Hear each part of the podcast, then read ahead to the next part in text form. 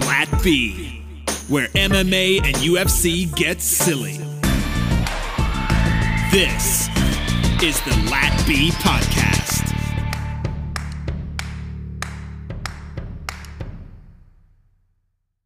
Welcome back. Welcome back.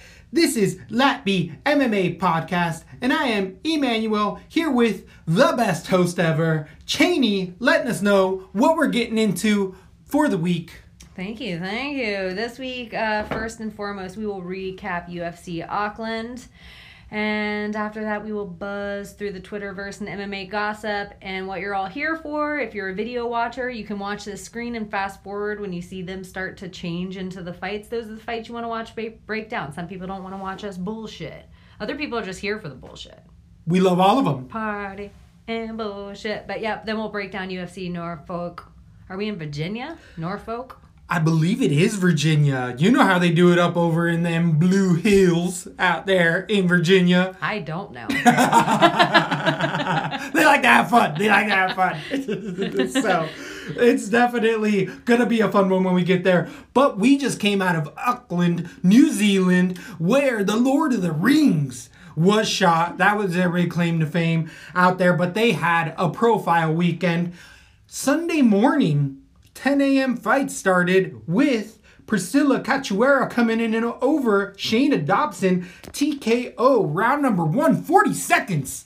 You were all over Cachoeira. You were hyping her up for days. You loved her for a reason. You didn't think she was going to be kicked out of the UFC, especially after that kind of a knockout. She got kicked out? She was on a three fight losing streak. One oh, of them being I thought, I thought she did afterward. I thought there was no. news I didn't know about. I'm like, what? She put on her best performance and then cried for two days afterwards. she definitely cried she was a lot. Her period. well, a lot of pressure. She was under a lot of pressure in there. I thought it was, you know, kind of make it or break it for Dobson. It's now a three fight losing streak. Um, Priscilla here, Cachoeira, ends up getting a knockout, so she's going to stick around for at least three more fights. I mean, with a showing for Dobson, for both either one of these fighters, I don't think you could take much into it. I've seen Priscilla Cachoeira just outclassed in a lot of other spots, and I wasn't too high on this first fight of the night for a reason. It was a fun one while it lasted. Again, I mean, it was more fun than some other fights on this fight night. was it more fun than Angela Hill over Loma Lookboonmee?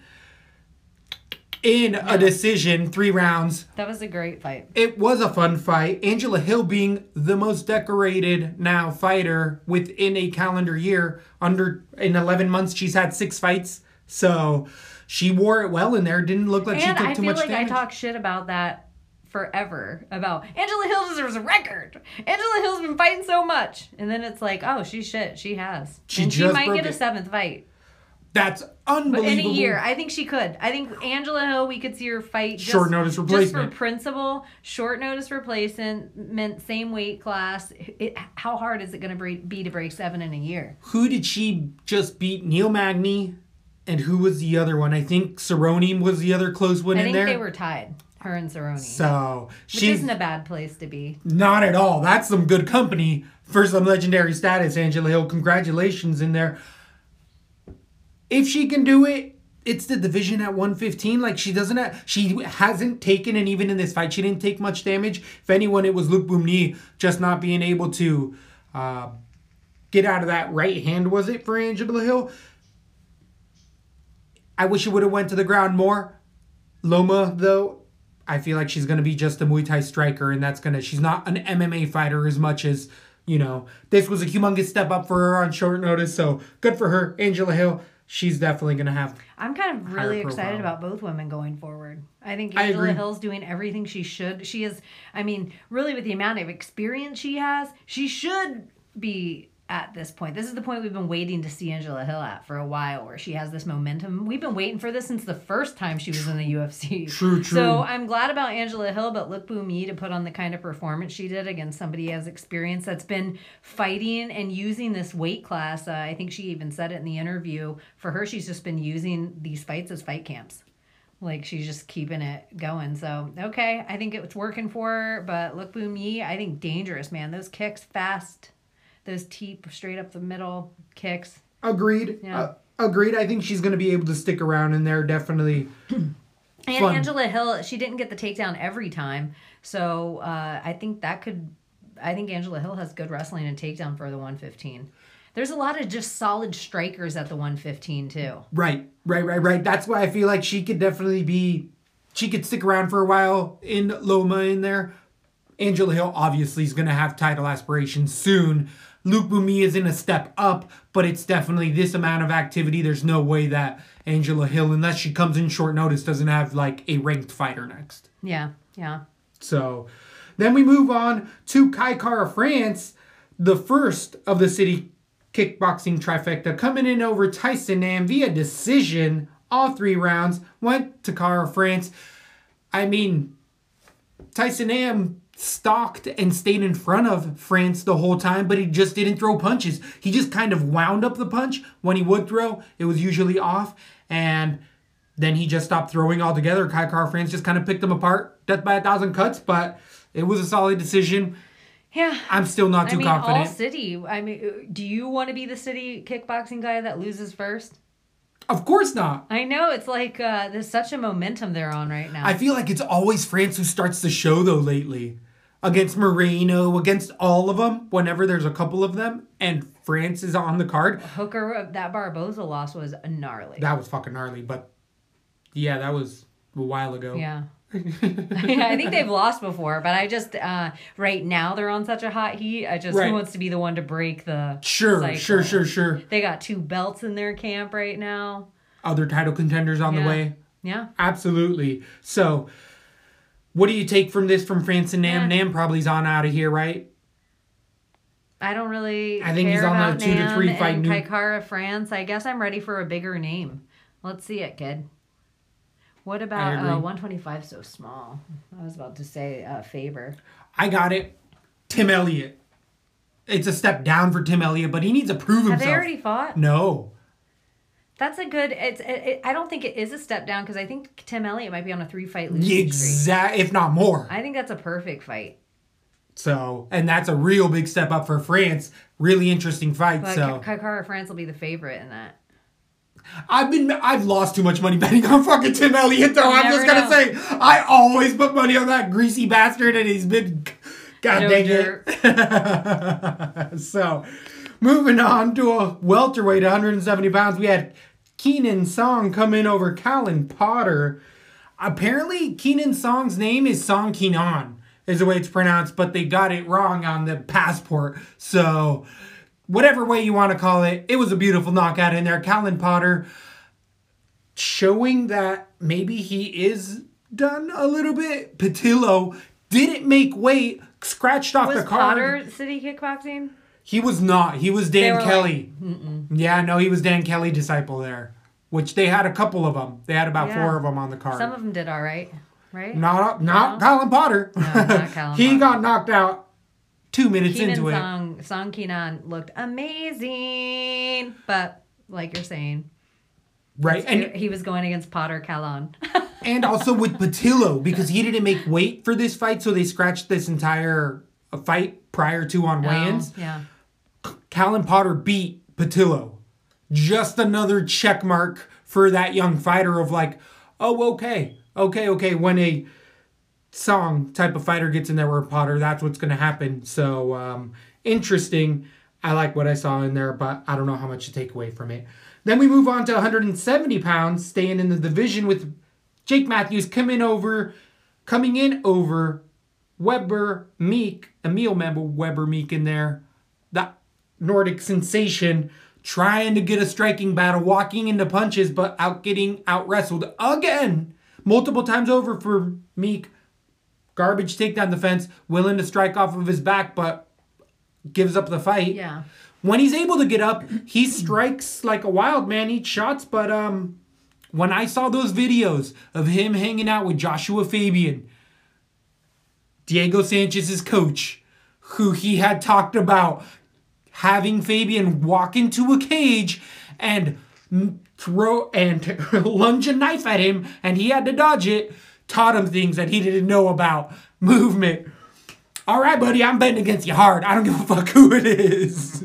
I didn't think he looked bad in there for it's been so long since we've seen him fight. True. I didn't think he looked bad because we thought Jake Matthews was on a roll roll, and I just felt like Emil Meek was just like a wedge in that momentum building where he was gonna start being really noticed in the division. Um, but maybe Emil Meek is just that kind of guy. He seems to do that to. He's one of those guys that makes a fighter just not look great, but he's not going to win. He fights just under them. Right. Is it time for him? I think it's a 3 5 losing streak for him. Maybe he got a Maybe, but I think it's been like a year and a half since he actually fought. Hasn't it been a long time since his last fight? I thought it was eight months, maybe a little bit longer. Yeah. You you could I don't know. right Um, I guess it was exactly what we expected would happen. Jake Matthews decision. Then we moved on to 155 pounds, where Jalin Turner defeated debuting short notice replacement Joshua Culibao. TKO round number two. I had a decision. I kind of thought Culibao, even though uh, it would have been regional scene stuff, he still showed good heart in there. Looked a little bit undersized, a little chunky in there, being a former 45er. And Jalin Turner just showed the level of fight experience, even though they were comparable with the amount of pro experience. Jalin Turner has been fighting in the UFC multiple fights over, win or loss. And it just definitely showed in there. Did what he should have, being Yeah. a big favorite. Cool about, I don't know how he does at 155 in the UFC. And I know he missed weight beforehand, before the UFC had his last fight. I don't know if he's in that in between weird stage because he's not the biggest guy in the world. He can crack though, but big deficiencies on the ground. Turner showed that. The tarantula coming through. Yeah, that's pretty much it. It was exactly what should have happened. Then we moved on to 145 pounds with Zubaira Tukhugov. Comes in over Kevin Aguilar. TKO round number one. I ended up switching to Aguilar after weigh-ins. I liked Aguilar. Thought he was going to be able to keep it up. That didn't matter at all whatsoever. He just ate a flat punch to the face. Was it a like a left hook and a right? But Zubaira looking all sorts of good in there. He had a big break of time, maybe over a year and a, and a half. But didn't show any of the ring rust. Aguilar actually looking a little punchy in there. I don't know I if it was a travel. Something looked really off. Yep. I'm so glad you said that. I was thinking, oh, he looked, I guess maybe okay after weigh-ins, but I was wondering if he was ill coming into the octagon. And uh, I mean, it happened so fast, but he just didn't look like himself at all, even before the match started. It was weird. So there was some intangibles for Aguilar. It was the first time he'd ever fought out of the United States or traveled. So who knows what happened with the flight because that's not an easy flight. Are you saying the Russians tainted his drinks? I'm just saying he should have been drinking his own water bottles for sure. But uh, not only is it that he also quit his job, which I would think would have been a beneficial thing, but he changed his lifestyle fairly dramatically. A lot of pressure on it, so I think it's three fight losing streak for Aguilar. But he's in such fun fights. I think they'd give him at least four shots in there. I'm really, I do like what uh, Zubaira, he just looks so good, Tukhugov, and he's such a cutie cutie. I don't agree. Um, if he's training with Kabibi with ground stuff and can keep it on his feet if he wants to, because he always has these mad wrestlers wanting to take him down, and he ends up with this killer take. I would, if I were a fighter, I think I'd prefer killer takedown defense and amazing striking over uh, good takedowns and submissions. Oh, I don't know. I would be- get the best head movement. I get the Floyd Mayweather, the least touched, because seeing that white light isn't a fun experience. You you might think you see aliens. You'd be like, "There was aliens. I saw it behind the punch. There was aliens." I've been knocked out before. Uh, but yeah, and you know that you're like, "Whoa, what?" I. I never been knocked out, but I've been hit. Well, you, I don't. I, I really felt like, was I knocked out? That's how I oh, felt. oh yeah, no, I was on my feet and was like, But "All right, I got stunned." A, mine wasn't a fight. I got stunned. I got stunned. All right, all right. What do I do now? What do I do now? But I don't think I was out. Then again, that ambulance ride was kind of weird. Mine was definitely no surprise here. Softball. softball. softball what are you getting at? Yeah. Not all lesbians play softball. What is that no, saying? this is what I say. Uh, not everyone who plays softball is a lesbian, but all lesbians play softball. Thank you. Thank you very much. That is exactly how it goes. Then we move on. Well, that was the that was not the main card. This messed up our Fight Pick Championships because I would have got another zero on Kevin Aguilar, so it actually worked out for me. I was glad it wasn't on there.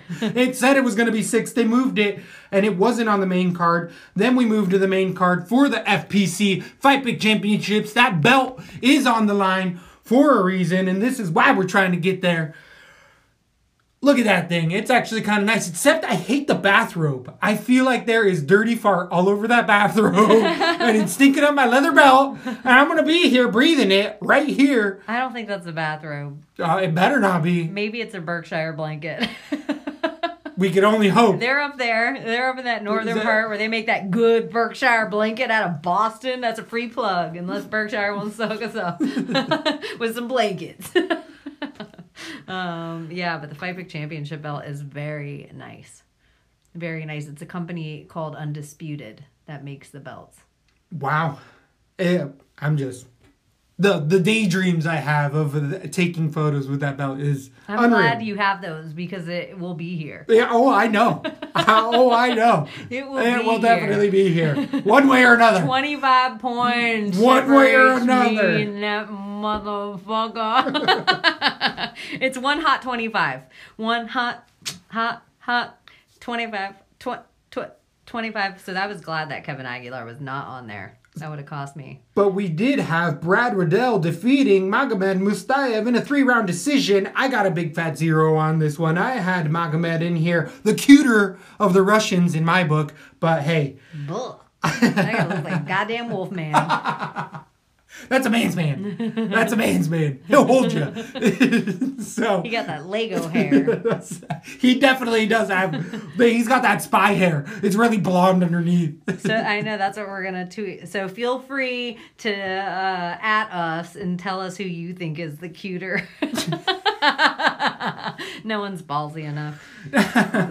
so Brad Riddell getting it done, showing his striking, just being quicker to the punch, showing all of his credentials. City kickboxing getting two in a row here. I actually didn't think he was going to be able to step up to the plate and really did so. Someone to watch out for. This was not a stepping stone type of a fight. This was a really hard fight, and Riddell shone. He had shining colors, just He glowed. glowed brightly. He Thank you very shined much. bright like a diamond. Exactly. So Brad Riddell getting it done, coaching the very next morning at 5 a.m. His box or his striking class. I was super impressed with everything that he showed inside there, and it really surprised me. Um, I wish it surprised everybody in the Fight Pick Championship, but that was not the case. Some people actually had Riddell decision. Maybe, uh, maybe Ricky. I don't want to give credit where it's not due, uh, but yeah, he's definitely one to watch. Mustafa is not an easy fight, and I thought he handled him everywhere. absolutely, absolutely. So I still think Mustafaev has many fights to win in the UFC, as does Riddell. So his stock does go down, but I'd still be surprised to see a underdog score to Mustafaev's name. Or a, a underdog pick type of a thing. He's he just seems like a constant favorite. It's regardless. just so hard to get a Russian as an underdog. Anytime you can. Great Anytime point. you can. It's like a stock. True. The Russian underdog should be always our question. That Khabib boost. yeah. It So- is, but it. I mean, a lot of other dudes too. Doggies, especially those doggy fighters. I mean, could would, would we say Shevchenko? Would we give her? no, because she doesn't wrestle as much. She's a striker. She's a Russian killer. She's a Russian spy in her in no, her own. same kind of boost. Yeah, Yeah. she could be real a real Russian spy. She is denied, although allegedly, and she has denied that she is not a spy. She'll just kill a spy if she needs to. She did not help Trump get elected. Just kidding. Dyed her hair because uh, for a movie, or she needed to change her identity. I don't know. Yeah, Look into right. it. Look into it. I'm But just I like. Halle Berry. Thank you What very much. Thank you very much. One that I don't thank you very Ah. much for. We had the plus money puesta not come through in the combat You wombat. had him as the Puesta. yeah. Unbelievable. Walked into punches. Like he, Even though I had him too, I would have not like. I don't know if I would have liked the Puesta.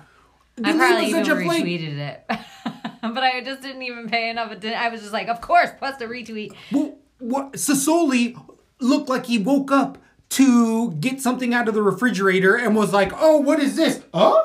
Boom! There's a knuckle sandwich right in your damn face. Soli was walking in with his hands out via Dan Kelly style, which he was known to be more of a striker and a grinder. Didn't go for any takedowns. Literally just walked into punches. I felt ew. Literally walked into punches. He didn't. It looked like ew. I, like that's not the type I'm of fighter you get behind. I'm never picking uh, Delima. I agree, and that's where I'm like, well, so I'm picking Sosoli. exactly. I had Sosoli too. That's why I hated it. Ah, so so if we absolutely were uh, men on film from TV's Your Living Color, look it up. Uh, we'd be like, hated it. Absolutely. I was watching some of those again recently. None of them would fly. Sharonda or whatever, the Jim Carrey, like, ooh, the cyborg character. Vera, yeah. Elvira or whatever that bitch is. Hi, boys. I'm Vera. it so would not fly in this today and age. It, it wouldn't fly, girl. Not at all. And what I know about production, the Fly Girls, that's five minutes of killing time where I'm like, there's way too much dancing and not enough skit now that I'm adult. Now that I'm like, You're like, get to it, J Lo. yeah, come on, J Girl, the moves ain't that hot. Get back to the Fire Marshal Bill where the quality is. Um, what is DJ Kid Capri? No, that's from uh, Def Comedy Jam. His brother was the DJ. All of the Wayans brothers were the DJ. Yeah, the cute one though. all of them were. They were all the and the sisters. Half of the damn cast, which I'm sure I everybody think only knows. one sister was a Wayans. Was or I think only one sister was on the show. Okay. Yeah. I just see Wayans like on 25 or more percent even oh it was unreal so See, definitely look at it the fight. We then the fight go back. of that then we went into a fight we weren't ready for Yan Xiaonan coming in over Karolina Kowalkiewicz thought it was going to be a decision I'm not glad. I wish the towel would have been thrown in after that first round. Karolina coming out after the fight and saying she is not okay. She's gonna probably have to have surgery because she fractured all of the bones around that orbital socket there.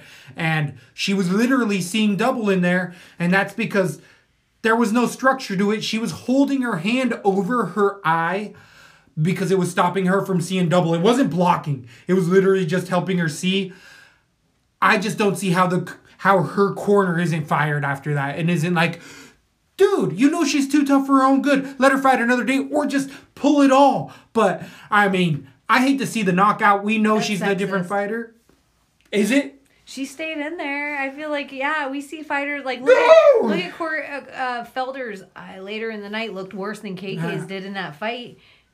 True. But Like, you wouldn't even Felder never seemed hurt. Not that you're really sexist, uh, just in case y'all want to Like- send an email. I don't really think that. KK just looked like a wounded animal in there in a bad way. We just don't think. You know what the suck part is for KK is. I, I remember a day when we saw KK strike with JJ, and she did okay. she beat Namajunas in a striking fight. I just think KK somewhere her camp stunted her, and she she has enough heart obviously to stay in. Her whole Right. or, orbital was out, and even against her own good, we've just watched her be treated like a cat toy in there for the last few fights, and it's get it's just painful. So either KK change camp for me and take about a year off, and change camp and change game. Like she has to not lose everything she did. She's a great striker and she's a volume striker. So perfect. Check. We got that out of the way. Let's work on that ground game a little bit. Let's mix it up. Let's throw in some elbows, like some knees, some good tie clench maybe mixed into this. I just feel like KK lacks this whole other part that the more like women's MMA when it was first, you know, when Esparza was the champion. That was quite a different ladies MMA than we're seeing right now at 115. Like everything's just evolving, evolving, evolving. So I just think KK, I don't want to say she should get out of there, but if her skill, her, I just feel like she's stunted where she's at. So unless mm-hmm. something drastic happens, I just don't think she can hang in the 115. We're gonna keep seeing this happen. I don't know in the 115 who I would have KK against right now. Who's that girl's I- booty Abu? Maybe Abu? Maybe. That's a great point, and I would probably have Abu at this point of KK. Yeah. It's like, yeah, just she can't take it. I'm ready for that fans only page or OnlyFans page. I've never been a subscriber, but for KK, it's gonna be PG thirteen and above. You need to or have a calendar girl, but oh, when you're a fighter and that's all you do, like could you go to accounting? What does KK go from here? How old is KK? like 36, 37? Ah! I thought Yeah. KK was like 29. No, no, no, no. She's been in it for a long time. 34. Yeah, KK, what are you doing? She could just she could be an easy um commentator for the UFC for even if it was international. Uh Invicta. gosh, I, I, shit, I really dig everybody. Everybody loves KK. Everybody loves Absolutely. KK. She can go to Invicta and have much lesser competition, but regardless, a heavy-handed fighter is going to be her worst enemy. I just don't know who right now. I'm trying to. I'm really 115, ladies 115. What fight you have KK winning? Come on. There used to be a time where you used to be able to name, name, Yeah. name, name. Even PVZ right now, easily have PVZ versus KK. I agree. I agree. I would have She's a submission fade. round one. She's a fade if she comes back. Again, she might not. She's taken more damage than she ever has. Usually she has like a, I'm okay. This time she's like I'm not this okay. is the other thing I have to say about this. Jan has this is she's increased her skills leaps and bounds since we've talked all that about KK. Jan is dangerous in the 115. She's coming together nicely, and if she grew this much from her last fight and not much from her last fight, hmm. she's she's progressing in a perfect way. How do you feel about the UFC talking about the coronavirus and how they support them before every Chinese fighter? They're saying, by the way, we support the China. And before every Chinese fighter, they were like, by the way, But then it was so funny that they said that. But then every time the Chinese fighters came to the ring, um, you saw all the guys in hazmat suits spraying that stuff on them as they were walking through the ring. Like, what? This is bullshit. This is that was bullshit." effects. That was effects. That was like that was smoke. smoke. That was smokes. They were It like been- Conor McGregor walking, but they were really like, "Let me get under your armpits. Let me get under your armpits." I don't know, dude. With the coronavirus, I was thinking it a few times too. Like, not obviously, it's everywhere. It's getting everywhere slowly. It's cold season anyway, and I'm a hypochondriac, so I'd be like, I'd be telling KK if I was about to wrestle, I'd be like, KK, let me catch corona. Let me be flying home and catch corona. You think you're gonna get it now? I'm gonna beat you like you gave me fucking corona. Cheese and rice. Woo! That is a hell of a way to go about somebody in there. So, with Yan, give her anybody at 115. KK, please get on out of here for your own good. For your own good. yeah, it's time to go. Then we move on to the co-main event at 205 pounds, where Jimmy the Brute Crute comes in over Mikael Lord um the Unchuck. Um the Unchuck having those heavy hands, but not able to use them at all whatsoever. I had a round number two submission. I thought that Crute was Great gonna call. have a much better um uh, showing as far as, or I thought Oleksiejczuk would have better takedown defense, but I mean, Crute was, didn't give a shit. He was another Dan Kelly fighter with Sosoli there. Crute just came after that takedown, didn't even try to strike. He only wanted to strike on the ground and eventually just got that submission pretty quick, fast, and in a hurry. Oleksiejczuk just has proven on the ground that he has had deficiencies. Not that event, Von Flue choke uh, means that you're not good on the ground because Okami was Von Flued and that's as high a level on the ground as you can get uh, to a certain extent as grappling. So I like Jimmy Crute if he specifically stays on this type of a game plan where it's like, all right, I'm not going to strike. I'm going to get you to the ground. Let's do this. The one thing I didn't like about Crute was how fucking taped up that leg was. That knee looked like it was hanging on by a fucking hairpin. When you looked underneath the sleeve, you could see just tape on all sorts of corners. That's like, damn, you're too young to have these bad knees. But again, what do I know? But I also think uh, not super local because we were in New Zealand, but Australian kid. He was just waiting to get on this card. He could have sustained an injury that he plans on getting fixed, but fought with an injury. Um, I love Crute. I've always been on the Crute bandwagon. Uh, I can't wait. I was giving Oleanchik Huz a little more credit. Um, to his takedown defense, and I thought it'd be standing for a little longer. I thought I'd go to decision, and Crute would do what he did, but kind of just hold him down there. Um, gosh, I'm so I'm so excited by everything I see from Jimmy Crute. Um, he's dangerous in the 205. Dangerous, strong kid, whole country behind them. They're just racking up the belts, aren't they? Absolutely. It's definitely looking, but it's it is that Dan Kelly team. It's not City Kickboxing.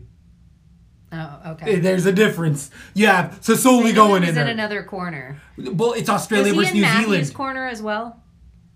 He was. Yeah, I That's knew it was yep. two other corners that I'm like, Dan Kelly seems all right. There was and there was a fourth. There was four Maybe of those two guys. and two. Maybe you went. two Callan and two. Potter was the other one. Yeah, we know that he lost that one. Right. So he, him, and Sosoli lost Matthews, and uh, Jimmy Crute got it done in there. Great. I think only on City Chuck. Kickboxing's out of New Zealand. Though. Correct. And then Dan Australia. Kelly's out of Australia. Yeah. Correct. So there is a rivalry amongst those gyms as well. I heard, I heard keyboards clicking. I heard it in my ears, and I'm like, because we've gotten our bitched out. that it's New Zealand and Australia are different places. They so are. boom, I heard him be like, delete. We fixed it. Definitely in there. so not this type of city kickboxing showing that they're getting in there. Um, who do you give for Crute next? Co-main event, the profile fight. Jimmy Crute, I am ready to watch you meet one of the big guys.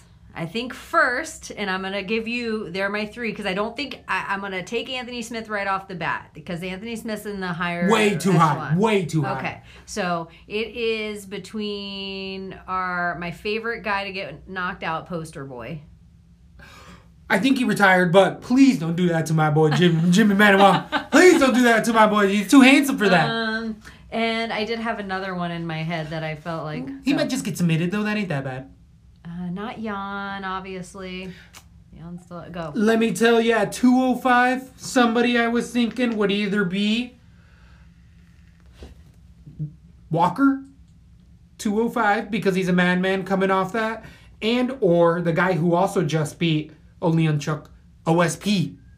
There's enough clout with OSP. He's lost some 1 1. He's not a real.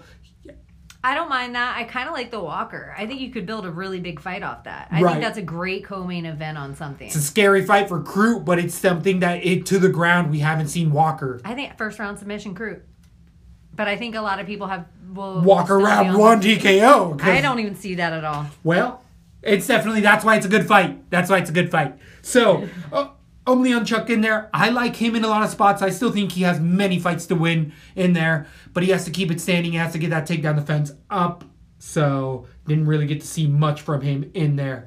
Then we had a great fight. I don't know if it's a fight of the year contender, but it's one that you could go back and watch time and time again and definitely catch new things in a five round main event at 155 I didn't realize pounds. it was so controversial. I agree. I thought it was pretty one sided. I think the only reason it was controversial is if you watched the Fight Companion because they were so One yeah. way or another. I was really surprised as well No, they when it all went to split. they were like, we thought it was Felder. Feld, I I had Felder as well in the decision. I was looking for my hot 25. oh, I thought it was Hooker, but I thought But- it was two and two going into the fifth. I thought it was two and two, and then I thought the fifth round with a takedown, just like Eddie Bravo. You have to give it to Hooker. Yeah, You have to Yeah. in a close striking I was fight just with with the takedown. Bravo on it. I was you ex- have yeah. to give it to the takedown. So, and th- then I've seen since the fact that supposedly Hooker had more strikes overall, like 133 over 110 over Felder. But we knew he won two rounds. Felder So won two rounds. I it agree. doesn't matter. You can't take an overall metric. How do each round break up? That's how I. It's Right. like you can use it for a metric of one round, but you can't use it for the metric of the entire thing. Absolutely. So I would say, as with you though, where Hooker had the first round, Paul Felder had the second, Hooker had the third, Felder had the fourth, fifth round was up in the air. Hooker won it with a takedown in my eyes. Strike advantage, slightly. A judge did give this to Felder in a 49 thought it 48 should been a decision. So, love But that. I think it was 49 48 too. That's what I had. I, I- had 49 48 Hooker. Hooker and as I well. Thought it was close as fuck. Like up until the takedown, I'm like, this can go either way. This I can agree. go either way. This can go either way. Douche. And then it was enough control while it was down there that I'm like, That's the fight. I agree. When I saw that, I'm like, there's my 25. There's my. There's my chance. And I was surprised when he said Felder. I'm like, oh shit. Felder." There was one round that people were like, "Oh, are you, you know, Felder? Look at him. He pieced him up at the yeah." But uh, Hooker had him on, on in control of his him on the ground for Right. two and a half That's minutes. a Like, dramatic change of position there. Yeah. That's a dramatic. That's not an easy. That's not I pushed into you and we fell over. That is uh, intent, and the guy had to resist that at a level. So definitely, Paul Felder almost laying down the gloves, holding it back at the last second because. Hooker coming in and being like, "Nah, man, you can't do it. You can't do it. You gotta leave the gloves. You got you, you, you It was a tough fight. You can't think of it." Felder just kind of missing his daughter, being a little older. I agree with Felder. If you were maybe in the KK type of frame where you've never announced or anything, you might have to keep fighting because that's how you get paid. Paul Felder has a career outside of fighting at this point. He has a shot, but there's too many hard fights ahead of him to say get the belt. another- I- I think Hooker is a fucking slayer. He's one guy that we're watching in this division.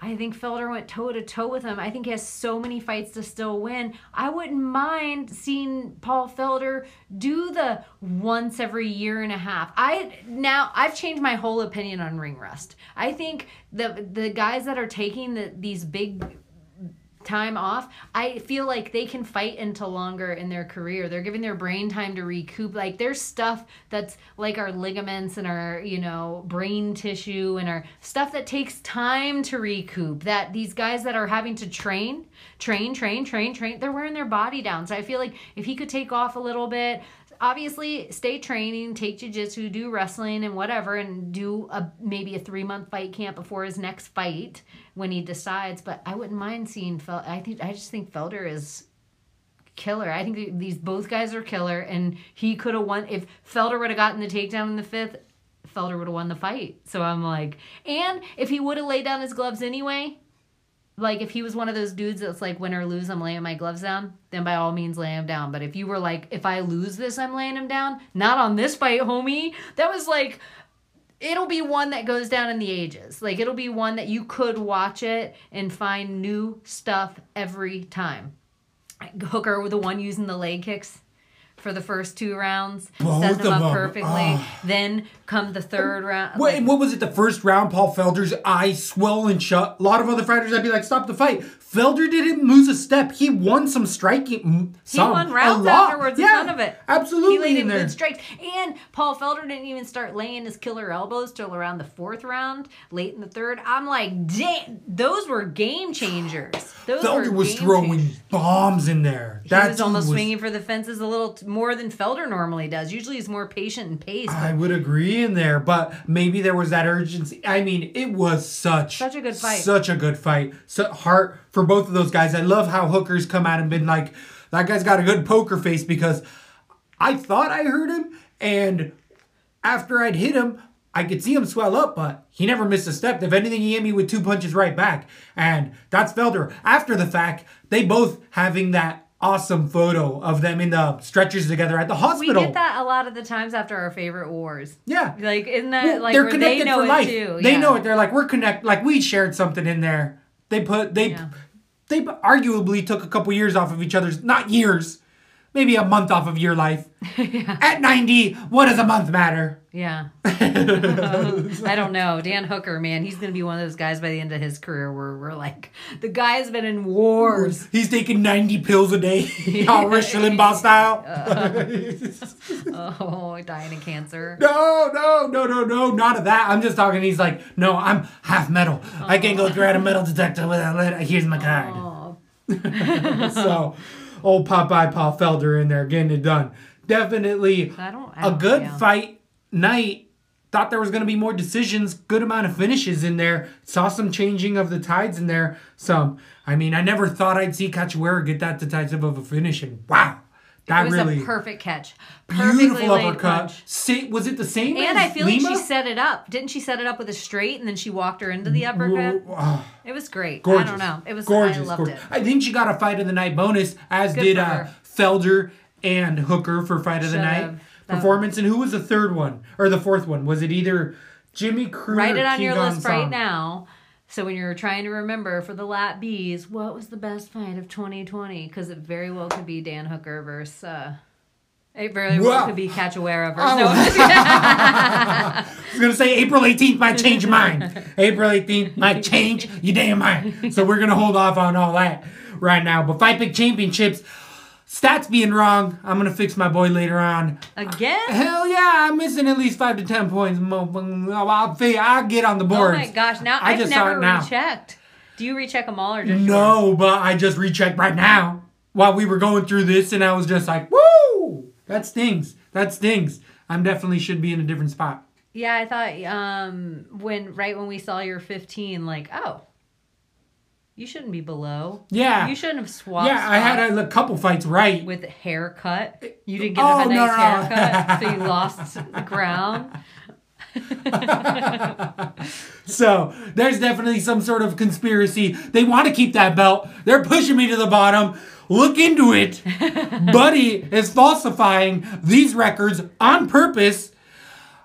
I know there's only so many calendars in a year. There's only so many photos you can take. So Only 12. exactly, there's got to be other time. There's got to be stats that be got to be coming up somehow. We'll figure it out though. We'll get it anything else going on in the Twitterverse? In the Twitterverse, Oh. there's a whole lot of going on. Oh, good. good, definitely. good. If you weren't living under a rock, you were definitely watching Deontay Wilder getting it done. Well, getting done. I didn't see that. done. I must have been living under a rock. I'm Night Shyamalan, your ass. getting it done, walking out, and wasting all of his energy. This reminds me of Kimo, where he walked out with a 500 pound crucifix and gassed on the way to the UFC ring. Deontay Wilder getting finished in the seventh round by Tyson Fury You think he wasted his energy walking to the ring? That's what he said. That's what he said. That it was 40 pounds worth of gear because he came in with a hole in the felum type of freaking crown and thorn and helmet and garbage. And he said he So was Tyson gassed. Fury got it done in the seventh. You, you finished what you were saying. Sorry, and then we'll go into the fight. So, Tyson, as you were saying, in the seventh round, finished him, beat him from pillar to post that entire fight, though. But here at Lappy, the little bit of investigative news you threw down on me is you were asking who I had. I had Fury easily. Yeah. You had Fury because he won the first fight. Yeah. And it was a not more of the same. I mean, it was a one-sided mollywhopping. I mean, there's no lunch money left in that lunchbox for Deontay Wilder. He's He- the best heavyweight on the planet right now. Absolutely. Tyson Fury, easy. Absolutely. It was a puncher's chance, and Deontay Wilder didn't have that after supposedly walked out. Do you think he takes that rematch in those 60 day clause that they have? Well, this is the whole thing. Um, that that's why I think he's saying it's the gear right now, because there's no way to sell this fight, and he has to take it in the 60 days because the Joshua camp wants it. And I mean, I don't know what boxing is, but I imagine it's an 80 million dollar payday for him, even on the low end. Even if no one gives a shit about this fight, it's still like they get these huge paydays. So I imagine that he's gonna press it to want the fight, and uh, I don't see it going good for him at all. I think in the end of their last fight, Tyson Fury realized, oh, this mofo can't hit me off his back foot. And then he just straight stayed in his face, which is a whole different Yep. than our normal Tyson Fury, where we see him like kind of use his length and this crazy head movement to make guys swing out all their energy. Uh, yeah, it was a totally different game plan, and it was killer. He it looked like they were not even supposed to be in the same division together. It looked like like a, a contender guy fighting one of the top 10 in the UFC or something. It was like they were not in the same place. There's levels to this. Great fight though. so, definitely a fun boxing match where I want not all of them are. That fight for Fury? Joshua Fury, and that's it. I don't mind that. Put them all, put any of them on, and I might watch. I might, I might put a I- UFC fight on. I, it's hard for me to watch Bellator. Cachoeira, we watching Cachoeira. We watching Cachoeira Dobson. I'm sorry, but I'm watching that. But there was some other UFC veterans getting it done in there in the Bellator cage. Timothy Johnson coming in as an underdog over Tyrell Fortune. TKO. Tim Johnson able to do all the steroids he wants. Just throwing that out there. I there's some heavyweight fights I still would have had Tim Johnson in the UFC. Absolutely. I was Absolutely. fine with Tim. He had some heavy, scary hands. So he's definitely though gonna get paid a whole lot more money to be fighting lesser, even though Fortune was a touted prospect in there. Um, it's just interesting how supposed bottom of the barrel UFC guys who aren't shot go down and all of a sudden it's like, oh, okay, there's still levels to this. Kevin Lee's little brother in Bellator also making a debut winning via flying knee TKO. Did you hear or see much about this? No. Kevin Lee's little brother being a pro officially now. So, gonna hear a lot more trash talk out there from that young guy. Definitely watch him. Got a brother he's training with regularly. Then there was some other kind of boxing cross related stuff where a former heavyweight, Albu uh, Imbalov, defeated a Russian boxer by knocking him dead in the clay collar type of style where some of these MMA guys, UFC guys, are getting into boxing and becoming specialists and they're like, oh, it's so much easier when I don't have to worry about takedowns, kicks, hips, tosses, and like so many when it's just I gotta throw these. Yeah. That's fifty punch that's fifty Yeah. or hundred punches. So So they're like nothing. It's they can use it as part of like training. Right, right, right, right. So, other Twitterverse stuff, other fun things that went down. Um, UFC 250 is official. What and Jose Aldo versus Henry Cejudo. oh my gosh, off a two fight losing streak. I hate it. Everyone saw it coming, so I'm not surprised. He- but it wasn't really hate a loss. He won that fight. I agree, but you gotta set still, a precedent. It's still, I right. know. Why have a freaking ranking system then, you sons of guns? Why have a win loss? And I would honestly, I know everybody's gonna hate. uh, Yeah, okay, Max Holloway, Volkanovski. I just don't think that fight was nearly as close as Felder versus Hooker. By far. nearly. I know. I don't know what Max is watching. Um, and if he's not counting leg kicks in his head, he needs to change everything about the UFC, like change his whole game plan based on it. Uh, but I would rather Henry Cejudo fight um, Volkanovski. That's a, such a good fight. I would rather see Cejudo become the quadruple Triple, C. yeah, right. Triple, Then- no, yeah, right. Yeah. What is that? The quad C. Yeah, I'd rather Triple see champ? that happen than watch Aldo fight Henry Cejudo. The quad C. Rep. How do we do it? Quad C. Quad C. I'm not part of that gang. I'm part of the fan club. How are we going to do it? So uh, that's fun Twitterverse stuff.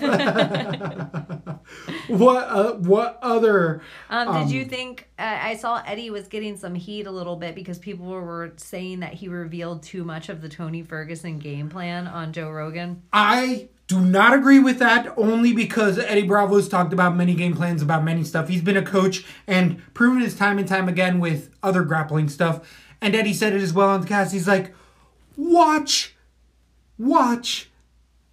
Tony, if Khabib wasn't looking out for Darcis, we're not we weren't even on the same playing field in the first place. If AKA wasn't looking for Darcis, we're not even fu- we're, Yeah. we're- it's fucking X's and the oranges or get out of um, here. Tyson Fury versus Deontay Wilder. Yeah, it's like if they're not watching for. Darcis, then this fight was done fucking a year ago. So not only so I I don't think he gave away too much. There's still the the crazy level of difference of just you can game plan and then you can fight the actual person. And everybody is always like it's different in there with Ferguson. He can get hurt Yeah. though. He can. He hasn't been He knocked does. out He always gets hurt. but he gets hurt. So I don't know. It does scare me, but that's definitely. I could see how people got scared of it, but that's people who again don't do tape study and are like, "How did you not know that from like his first three fights?" I know, and Eddie said things like he's gonna set traps. He has so many traps ready for him. That's every fight. Yeah, right? me too. me, me too. Like, what are you going doing? Like, that's what you do at that level. So, I know it's off of the uh, Khabib Tony talk, but did you happen to catch any sumo over the weekend? No. some Curtis razor blades over Rumble Johnson and some big old black tighties getting it done No, in that there. seems fun. It was really fun. I didn't see it. I don't know if it was in Japan. I just saw sub stars and it was uh, MMA fighters Anthony Johnson even going against some actual sumos and winning in there and just uh, them doing some cross promotional stuff stuff. As far as leverage, sumo fighter, who's the one you can think of in the UFC who trained sumo and had an actual good career, actually held a belt. Who trains sumo in the UFC?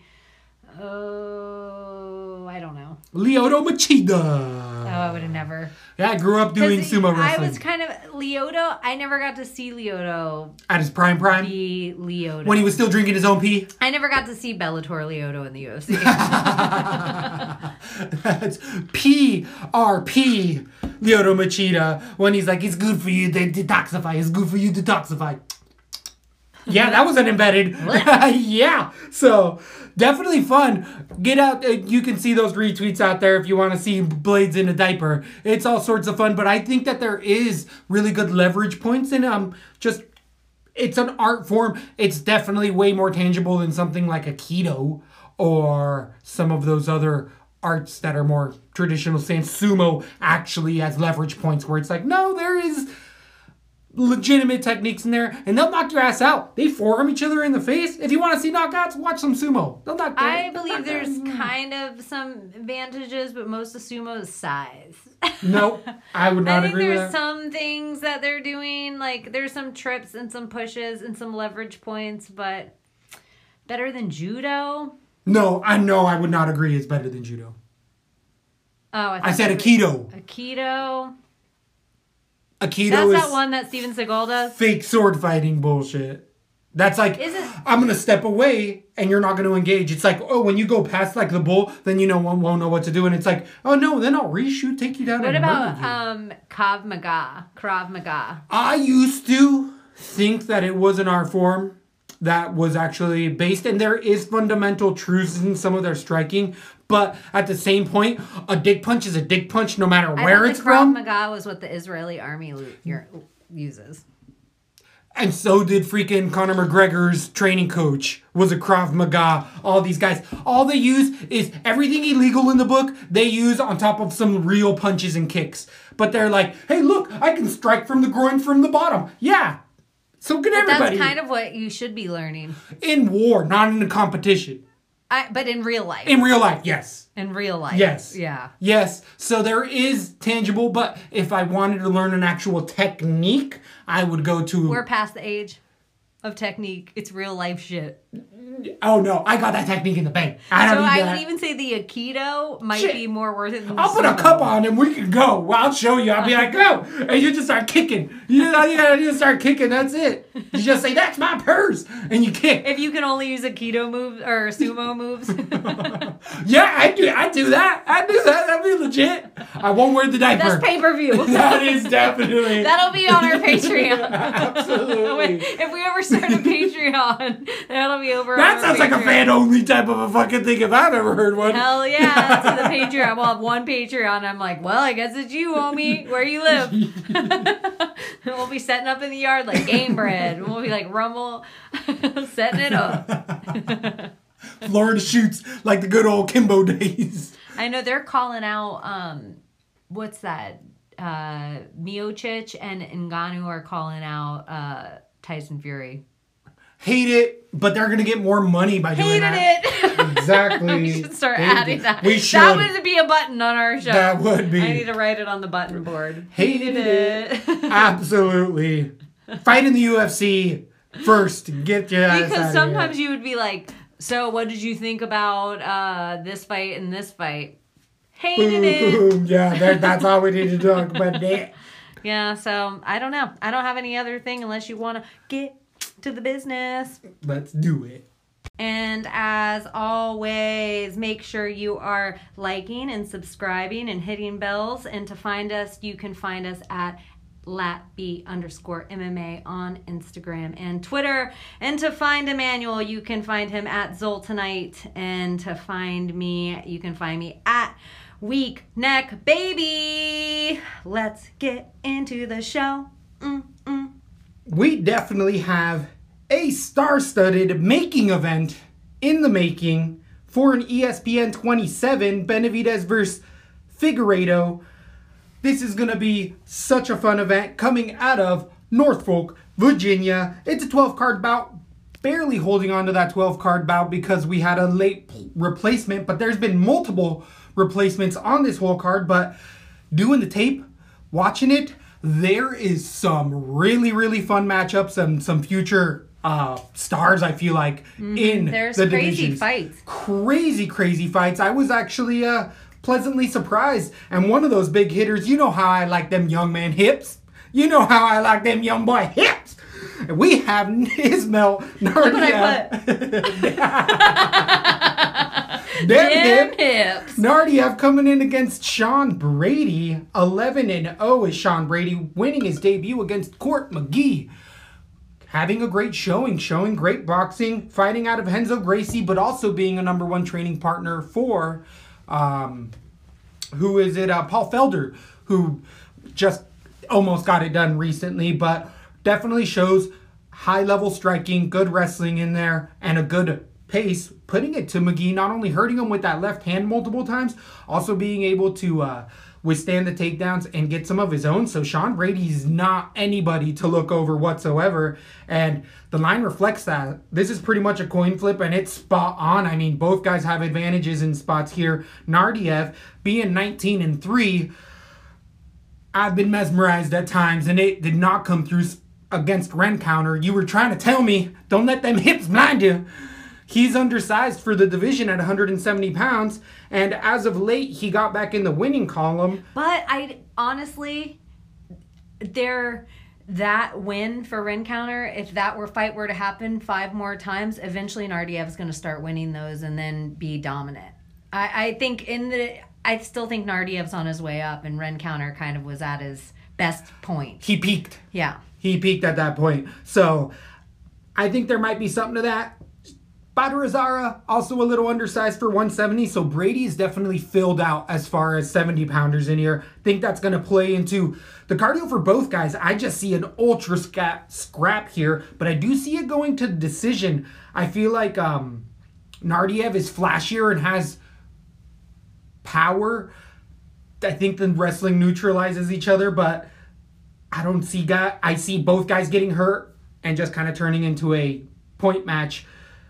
This is a close one. It's a coin flip. We usually tell you guys to stay away. DraftKings still no lines out, so unfortunately, we're not going to be able Oh, to give you. DraftKings lines. I've been checking nonstop, so they need to get on it. But uh here, probably stay away on DraftKings. It looks like it's a decision. Give me them hips. Who do you have and Damn why? Hips, Naurdiev. Uh, I have Naurdiev decision. I think he eventually is going to get the takedowns are going to come for him eventually. I don't think Sean Brady's so filled out. He's kind of small for the 170 as well. I think both guys.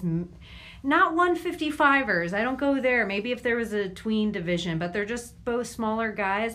Uh, I do think the re- wrestling will neutralize at first, which will keep it on the feet, but I still think they'll stay in clinch most of the time. And I think Naurdiev is like young and filling out and hangs heavy like a t- like a wet towel, and eventually that'll get to Brady. I don't know if it'll be so high scoring. I love both these guys. I can't believe this is a first fight of the night. Unreal, And, right? Um, ugh, the reason that I think it's a stay away is I think it's going to be stagnant. I think it's going to be a more boring fight than people think. It's like I'm so excited for both these guys, but I do think they neutralize each other in a lot of spots. And I think this is up against the cage kind of grind. We might even see them get broken up once because Right. it looks like a stalemate here or there. But I just think Naurdiev will eventually. Ugh, it's so nerve wracking lately too because I think Naurdiev will eventually eke it out, but I actually see more strikes going to Brady. So if those takedowns don't eventually come for Naurdiev, um, it it this could be a 29-28 and then split decision kind of fight. Right, right, right. The cardio issues out of both either one of these guys, which is is the first fight of the night, has been to Naurdiev's disadvantage. I feel like he's the one who's shown us the gas a little bit more for whatever that's worth. First fight of the night, we've talked long enough on that one, but a smoke show of an opening fight. I love it. People don't understand. But I still think it's a stay away. I, mean, I think same rules apply. I agree. It's going to be more than likely a decision. Then we move on to 145 pounds, where we have a dirty, a double, a debut with Alan Cruz coming in against Spike Carlyle. Carlyle being 8 and 1, only losing a split decision loss, which was really close. He's fought out of combates. I believe he has some LFA experience in there, getting some wild, wild finishes. definitely going all over the place. At 26 years old, uh, he is actually a 55er who's moving down to 45. So he's fought in a few times. I think it was two or three at 55, but is now moving down for his debut at 45 in the UFC. We have to watch weigh-ins for this young man. But Carlyle is a fucking barbarian. The alpha nin, the what is it? Alpha ginger. Alpha You love ginger. gingers. I love me some gingers. Gets it done in there. Puts it on, guys. But the low, some of his opponents have been a little bit lower level in there. But he throws spinning back fists, spinning kicks to the body, to the head, puts in a good pace. He usually is able to, in those later rounds, as Carlyle, able to really keep the pressure up and uh, wilt guys. But this is the UFC, and Cruz is definitely a contender in there at eight and two. The tape was also fun to watch on this young man at six foot. He is definitely going to have a ton of size on most of his opponents at 45 here. He's on Dan Hooker level at 45 as long as he is, but he shows good takedown defense on the ground. He can be a spider because of that length. He'll throw in a lot of D'Arces, which makes sense with six foot guys. Um, but he actually has really educated striking. I really liked his left hand. He is a switch uh, stance fighter to the orthodox Carlyle, but um, he's very educated. He hurt a few of his opponents with some teeps and straight punches, and instead of diving in Cruz, he sat back, moved his head, and kept picking his shots off. So it's kind of a tactician against a barbarian in here type of a matchup. This is going to be fireworks, and I think Cruz is going to edge out a dirty split decision. Uh, I could see myself going with Carlyle, but I do think that weight cut is an intangible that I don't like. Yeah, it's so crazy. And is it He's muscular. is it weird that he's coming out of like oh super weight cl- cut, uh, your favorite. The training lab, TJ's other camp. That's not altitude, um, or he's not at altitude. He's at the other. Is he at altitude? What's his Colorado camp that we always That's the elevation. elevation. Um, yeah, so yeah, I, I, I'm really worried about it. I wonder how chinny it's gonna make him. It is a very, very weird. But you know, if it works, do you know how long is camp or anything? I'm staying For- away from this fight. You know what? I'm gonna stay away from it. it's a dirty double debut for a reason. It can go sideways very, very quickly. I'm gonna pick the ginger though. I'm going with Carlyle. I actually think that when we ever get DraftKings lines out there, he is the slight underdog at plus 130. Carlyle, you got to have in matchups because of his knockout potential in there. I don't know if I have Cruz as much of a finisher, but he definitely should control the fight more. So I don't think you're crazy there. Fun, fun fight. Gonna be hesitant pulling the trigger on that one, but we're gonna see both of those guys move on Yeah, and do stay well away from it. definitely a good call. Then we move into the 145 pound division, stay in laterally here where Jordan Griffin comes in against TJ Downtown Brown, being 14 and 6, coming off of a four fight winning streak. Only lost uh, via TKO punches two years ago, but since rattle off again those four out of LFA, the contender series. He's equally has submissions as much as he has knockouts. Uh, really well balanced for TJ Brown. He is a powerhouse. I was talking about Felder earlier. He reminds me the body type of how Felder looked muscular in that sense. That's what TJ Brown looked like, and even swung in those haymakers.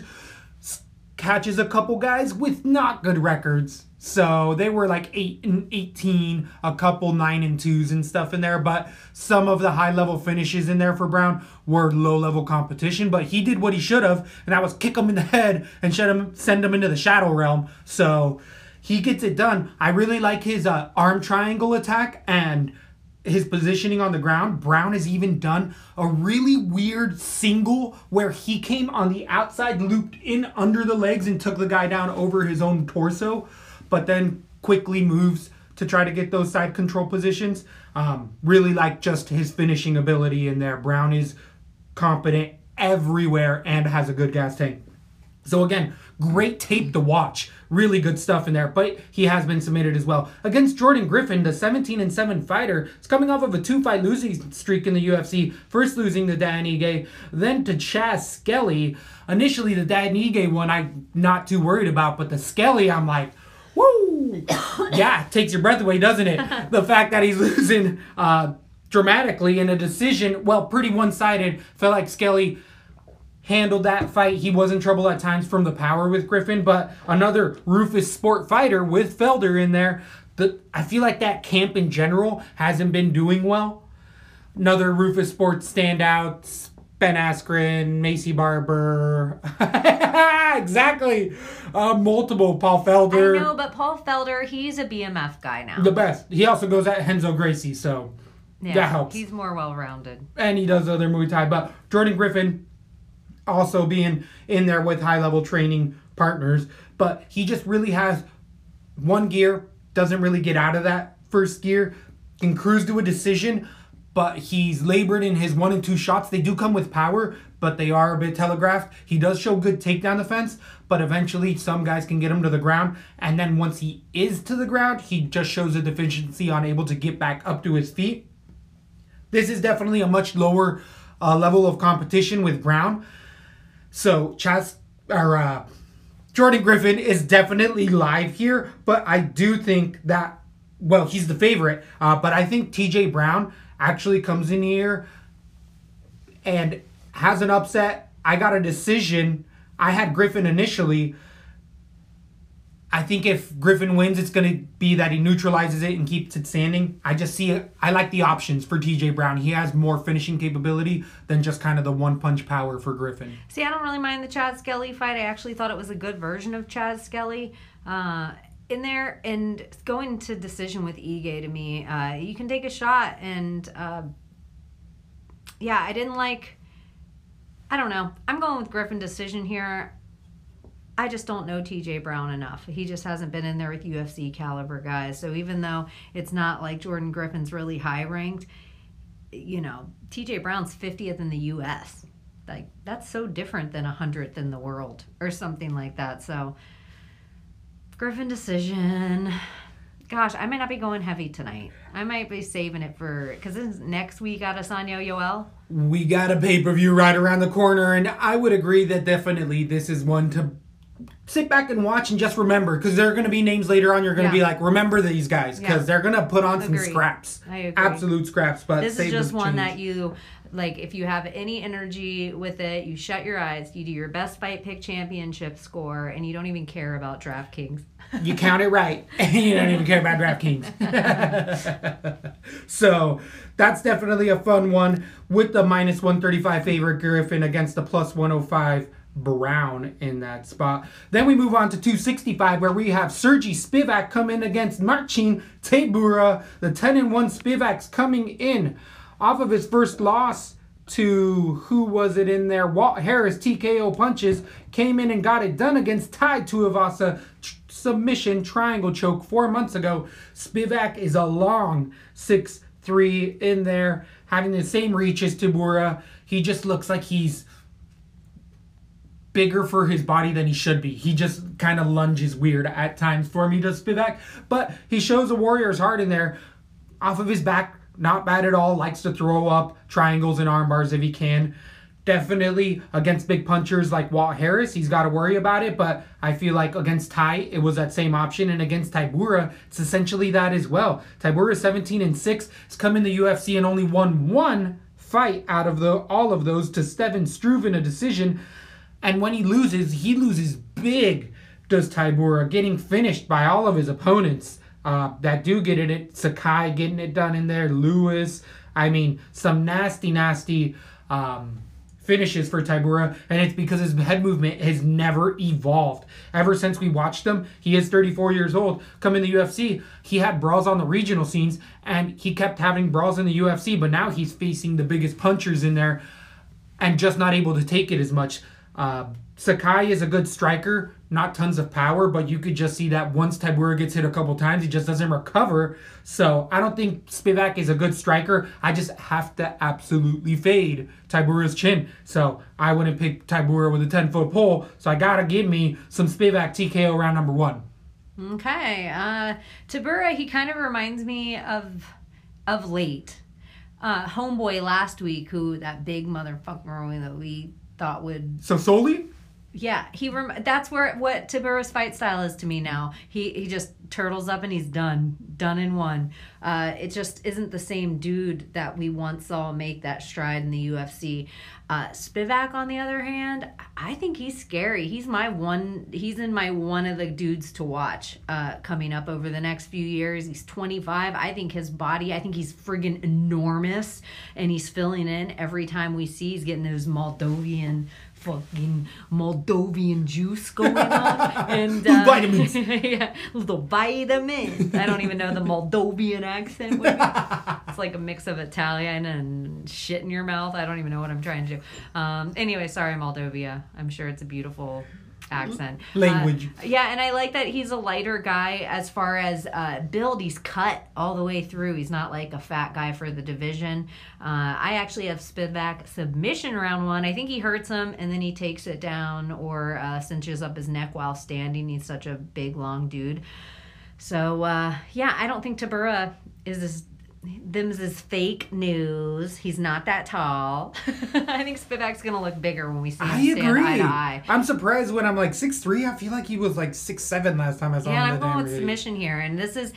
I'm excited about Spivak, but I also bye bye Tybura. Exactly. Bye it's got to be get on out of here at this point if he doesn't get it done in here. So his back's up against the wall. But I'm going to be playing the minus 125 favorite in here against Tybura's um, chin. Moving on to 185 pounds, we have Brendan Allen coming in against Tom Breese.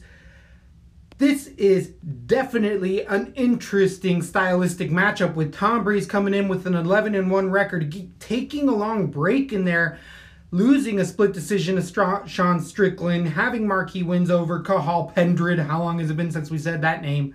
Getting his last win against Dan Kelly a year, eight months ago. The reasons why Tom Breese is such an intangible in the sport is because he's already retired once, come back half unwillingly because he didn't have another option because he's been a fighter his whole life, but has canceled fights prior to walkout So you're like, this may not happen. because he's just scared. He's terrified in there of what potentially could happen. So he's just somebody that, coming off of a win at Dan Kelly at the stage of his career that it was, just it's going to be a different beast in here coming in against the not the debuting fighter, Not. the UFC standout now was on the contender series, won that fight via submission, came in against Holland, uh, Kevin Holland, got that right to the ground went to submission. Brendan Allen is 13 and 3, likes to use that body lock to get there. Will even trip on the outside once he gets there, but he is one of those guys like Jimmy Crute just did where he hunts the takedown.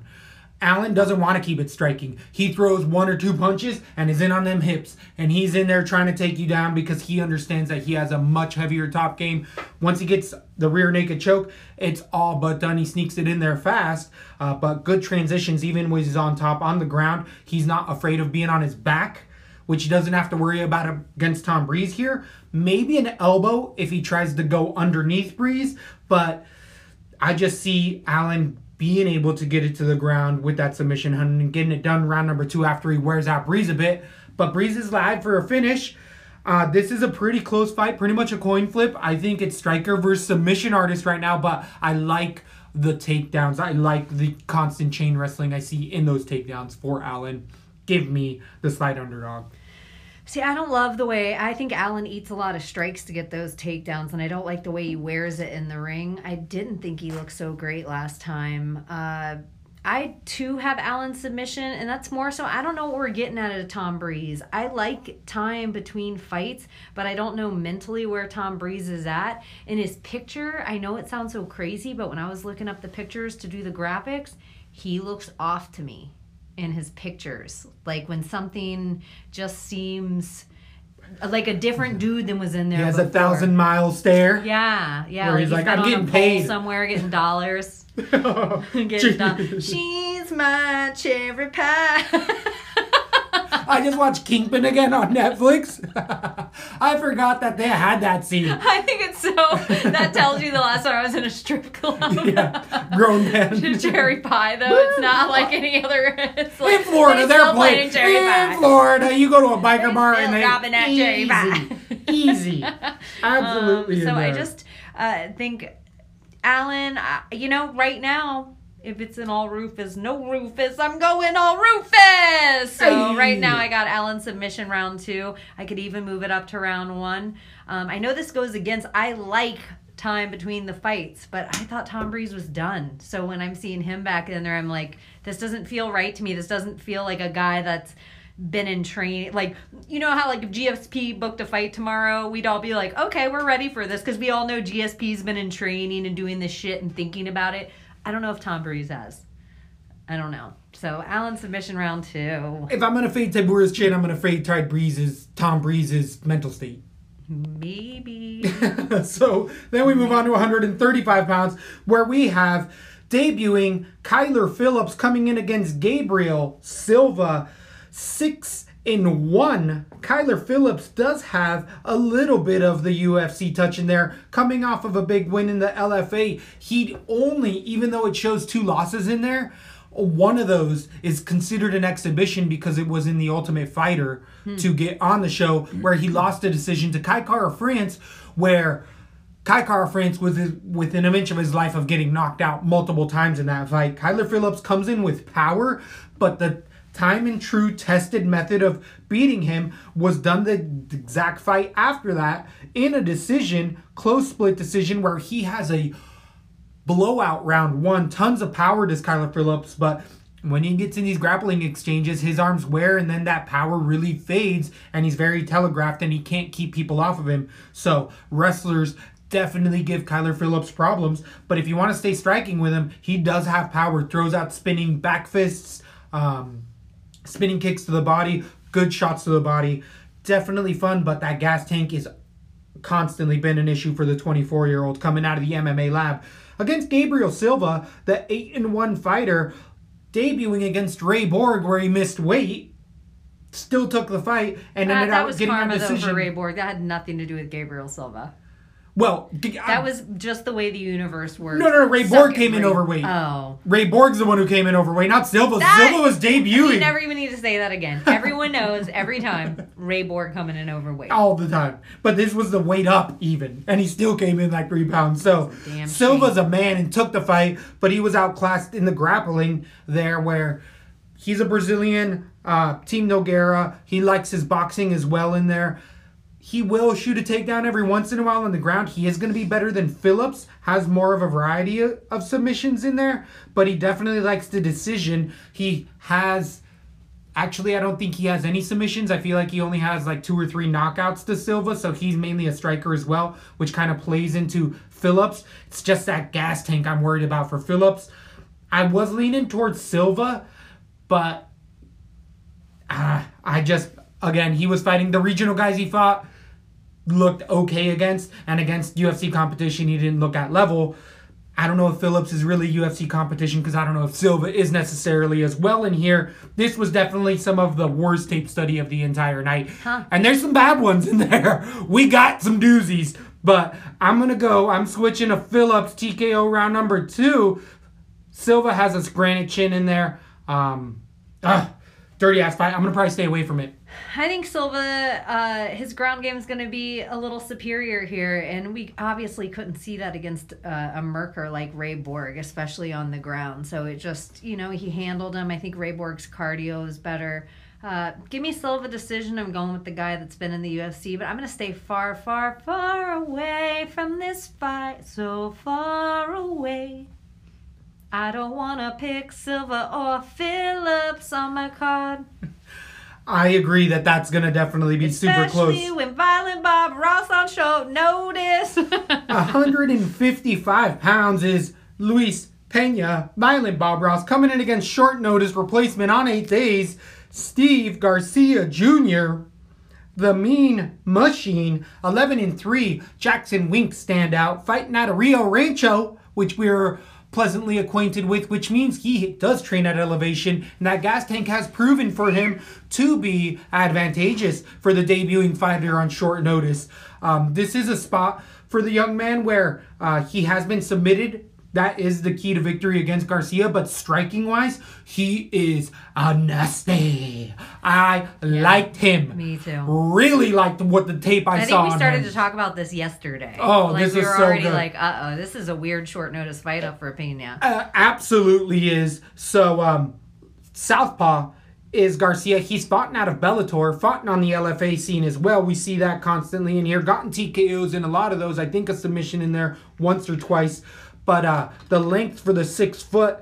147 pounder because he missed weight for the belt at LFA. He still got the knockout, but he didn't get the belt because he missed by two and a half pounds. But he's moving up to debut at 155 pounds. And at six foot, I just don't see how that doesn't Do help we him. see Pena? We see him have trouble with weight sometimes, but not last fight. But because he moved up from 45. oh, okay. exactly. And you're like, yeah, he's 6'3. Oh, okay. Jesus. So Luis Pena being seven and two uh, for me has definitely been a prospect that has really underperformed immensely. Didn't pick him against Tricino, even though I didn't really play him and saw the avenues there. Last losing to Frevola, you were saying earlier that there was a robbery. This was the robbery we saw for Frevola. Oh, you're right. This That is was it. the one. This is it where Bob Ross won That that, might have been fight. last show. I called Yeah. out some Frevola thing Yeah. and we couldn't think of it. You're right. It, was, this. Waterson and Jacek here in Tampa, but uh, Luis Pena in there just showing that he's a volume striker. He has knockout power to an extent, but it's against much lower level competition. And this is a thing that Luis Pena does regularly. He'll post his knockout in Muay Thai that's already like three years old on top of like five year old footage. So it's like six year old knockout, seven year old knockout. And he hasn't done that in the UFC. He's gotten a couple submissions, but it was really when he was outsizing a lot of these regional guys. He's not going to have that against Garcia here. Little hittable is uh, Isn't he at Rufus? Either and he jumps around with AKA as well, does he Oh, not? I don't know. I think we I think it's AKA. It's AKA as well as too. Pena, but uh, I actually feel like the short notice uh, is a good intangible for Garcia. I'm not worried about that cardio again. Him training at elevation. He's gonna have a good fight camp. We don't like Jackson Wink guys, but he's 27 and there is I saw on We the don't regional like him scene unless we do. unless we do Unless we do. well, unless they're getting the attention uh, from the actual coach. And guess who's in his corner at every one of those other shows? John Winkeljohn. So the main coach is there. Not he's not sending out other guys. probably, I, I would, I would kind of guess if you're thinking of who he, he's probably training with is Aaron Pico. All those guys. All those. But I all bet those they're like rotating right around the same size. So same, well, he's taller than that by far. Is Garcia? But what I really like is when Aren't he doubles in the same up. weight class? I Isn't think so. 145? 45, 155. They train together for sure. What I like about Garcia is when he doubles up on that left, he'll also throw kicks to it. And it's just, he really sets traps well when he hurts people as well. Like I said earlier, he sits back and picks his shots. He doesn't ever flurry blindly like a maniac. He is very calculated and shown to take good shots and have good takedown or defense as I was gonna say submission too. I would bet if we did some kind of weird all MMA calculator, I would bet Jackson Wink's camp has the best takedown defense of any other camp. Woo! Bold statement. Yeah. bold. Not bad. I could. I, it's there's an argument up there. So I got the underdog. Give me the short notice replacement. Let me look up the exact line on that. But I like Junior here. I think he's gonna How's it? come How's. Garcia's takedown defense? You I like it. it's really good. I like it. Um, it's I- I not know the best. He has been about, taken down, Yeah. but he was. I guess his takedown I that he got. interrupted you on it. That's what I should have. Sorry, he got a takedown. Um, or he got taken down because he spinning back kicked the guy in the face, and the guy stood up and came down on top of him when he freaking. So I like his takedown defense. It's really good against the cage. Sorry, and you were saying No, and I even like his size at you know even going into 155 against Pena, who's done or one fight there, maybe two at this point. uh, right. but he's not a shorty. He's not like a little Matt Frevola going in there. I think Matt Frevola's like five eight or something. five seven, five eight for sure. Ugh, I want to pick the underdog too here. It's like Pena's this guy we just keep waiting to show out, and for we we were talking about it yesterday about um he out of the three, like the Sugar Shane, the Zabit, uh, Violent Bob is the guy that seems to have all the skill set together that we keep waiting to bust that just won't bust. Like he doesn't put it together in the octagon or he just seems to give up or doesn't try hard enough or has a lazy seems lazy. I don't know. I don't know. These are all weird things to say about fighters, but they're ways I would describe him after 15 minutes. Luis Pena will sit there and hit a punching bag on you, where he'll try to kill you by a thousand cuts, but he's not throwing power. He's just like, okay, five, six, seven. Against Junior in here, I feel like this young man is like, oh, let me show you this. Whipping. I just feel like if Love the left can hand. out a decision on you because you look like you're lazy in there, then Garcia definitely can. Give me Garcia Jr. decision as well. I love the underdog on that. I you don't love even it. want to know the underdog price that we just picked right here. six nine. Tell me it's in We don't have six- the DraftKings yet. Oh but the betting lines, as far as the actual betting lines, minus 330 favorite Luis Pena coming in against Garcia's short notice, plus We're gonna get a six 270. We're gonna get we're, we can get Garcia and put everybody else on there. And the thing I love about Pena, if you look back at his fights, he'll let somebody punching bag him for points. He's, I he's one of the guys that'll stay in there long enough. to ding, underperformed. ding, ding, ding, has. Luis Pena consistently. Even in his wins, they weren't anything dramatic. You don't remember his wins. Looking back at them, they're like, oh yeah, this. It turns into a kickboxing match. So really fun fight. I'm excited for that one. I like that. That's the preliminary headlining card comes in there. Topology has moved things around though. Last week they gave us a main card, took it off, Yeah. messed with our fight picks championships. I would have got another zero, but that's a whole nother story. I wouldn't be surprised if we don't see stuff change around beforehand because I look at some of these ones on the main card and I'm like, huh. Unbelievable, right? Huh, surprised. Unbelievable with some other matchups we've been talking about So are earlier we on. in the starting the boy pick championship? Yes. Get you some of that. So we are getting into it. We coming for that belt. You better be Ricky, Bobby. You better be ready.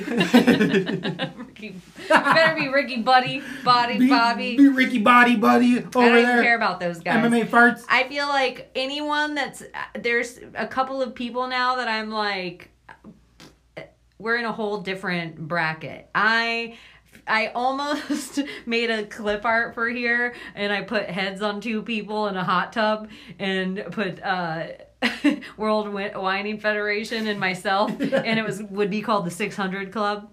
and ah. it'd be like, we're waiting for you guys here, but we're only here for one more week. Because you know I'm heading to that 700 club. So, anyway, talking shit. I only still care about World winning because he's beating me by one hot 25. One hot 25. The problem seems to be we have too many picks the same because we keep winning. We can't stop winning. So definitely a fun fight, big championships, turning up the heat here. But some of these fights we have to bet on is ungodly bad, and Did you get your score fixed on the Fight big Championship? not yet. We waiting on it. I got. I talked to the administrator. He knows. He knows. So, in this fight big championships, we're gonna start off this five card bout with Grant Dawson coming in against debuting Darrick Mina coming in somewhat short notice against Chas Skelly. That fight couldn't be booked. It was rescheduled two times. Then we had Grant Pico or Pico Grant Dawson in here come up and get pulled from the last time they were going to fight about a month ago because he tested again positive for those trace amounts. I do believe his um, Adil, Ali Abdelaziz may be attached to this young fighter out of the Glory MMA fighting. Can I say this as well? Here's another thing if we could pull up a weird graph. I think Ali Abdelaziz has a really good eye for picking winners. I feel like he must have a killer record with his roster. it's not bad. Well, and he stylistically, they pick fights that are advantageous for Yeah, them. he's smart. Yes. he's smart with Yes. the, their whole management. He's so yeah. If if if Ali Abdelaziz says, "You got it," you probably got it. so That's why they've been ducking Tony all this time. That's why they were like, "Hey, get that cable, lay it out. Hey, Tony, come here real quick. I want to show you something."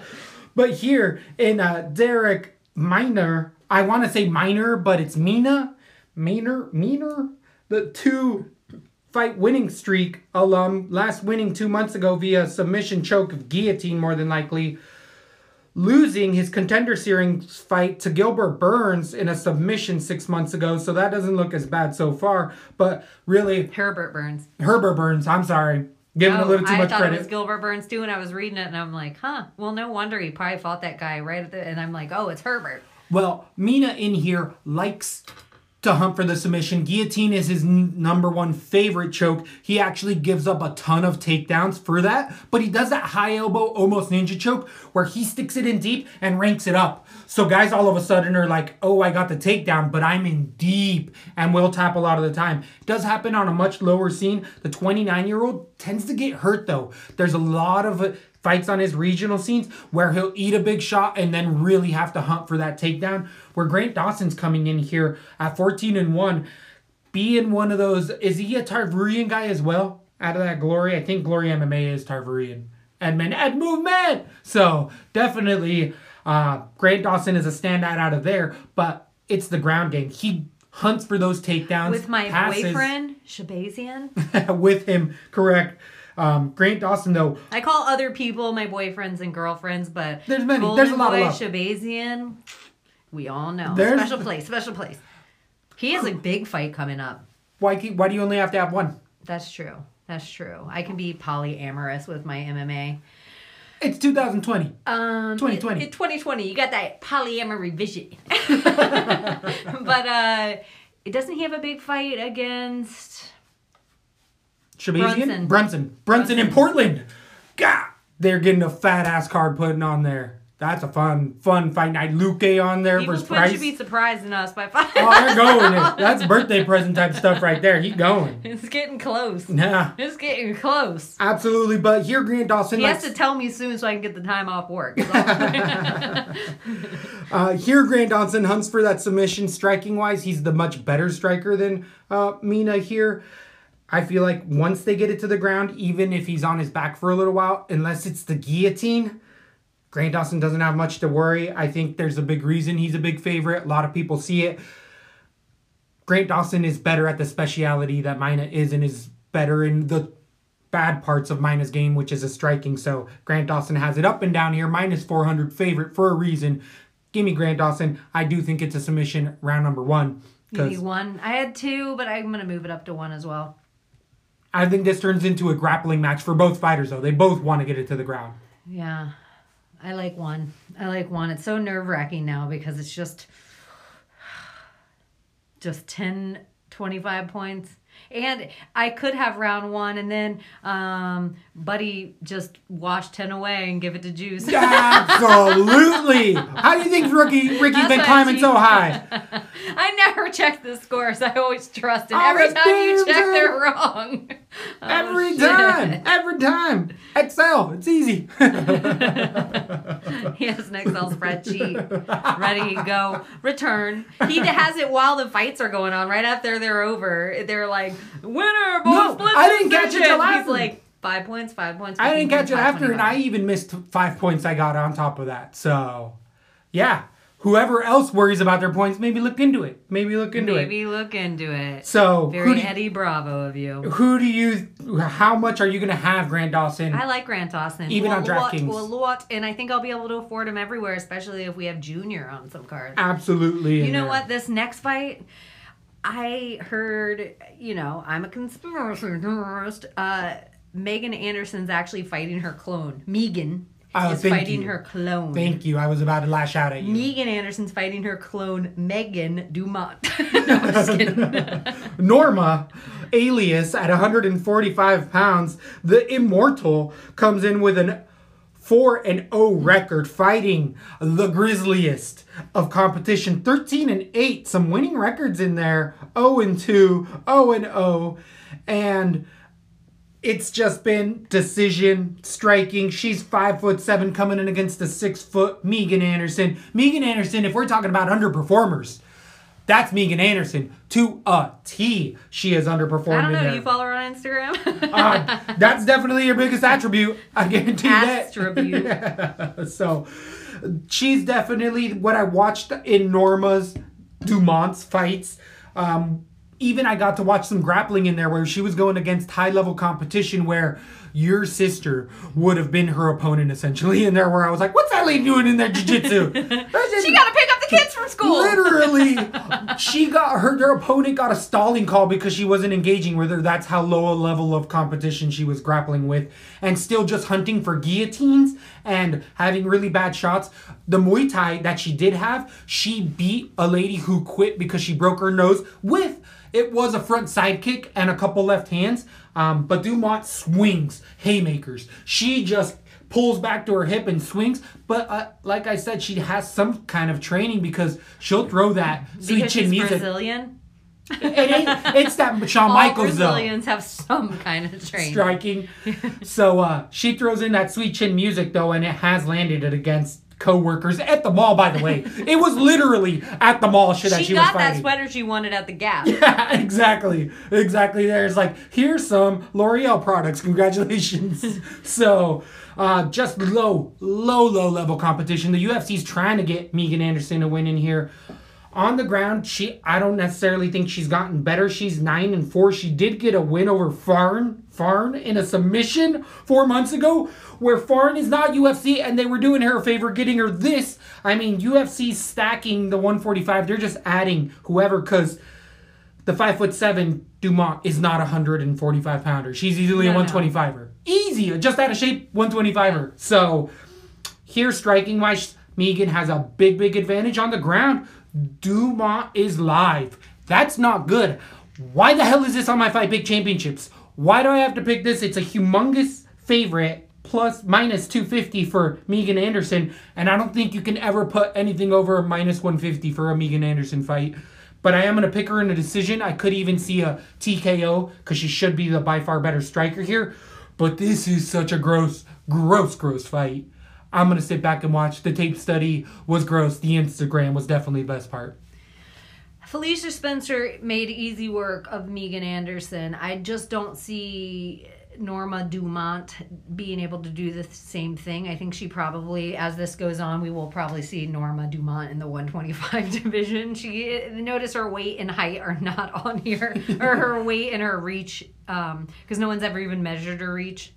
She's never even had it measured yet. Debuting. I actually think even on the ground, Megan will be able to submit her. Um, and that's kind of where I have it going. I want Megan to just keep it striking and eke out the decision here. I just, I don't know if she has the ring IQ for that. It's so weird. Now that I'm thinking, it's just like Megan isn't UFC caliber. The Cyborg, we're like Cyborg. She was UFC caliber. Let's build a division around her. Let's put our 135er in there again. Oh, maybe the whole 145 division shouldn't have been here.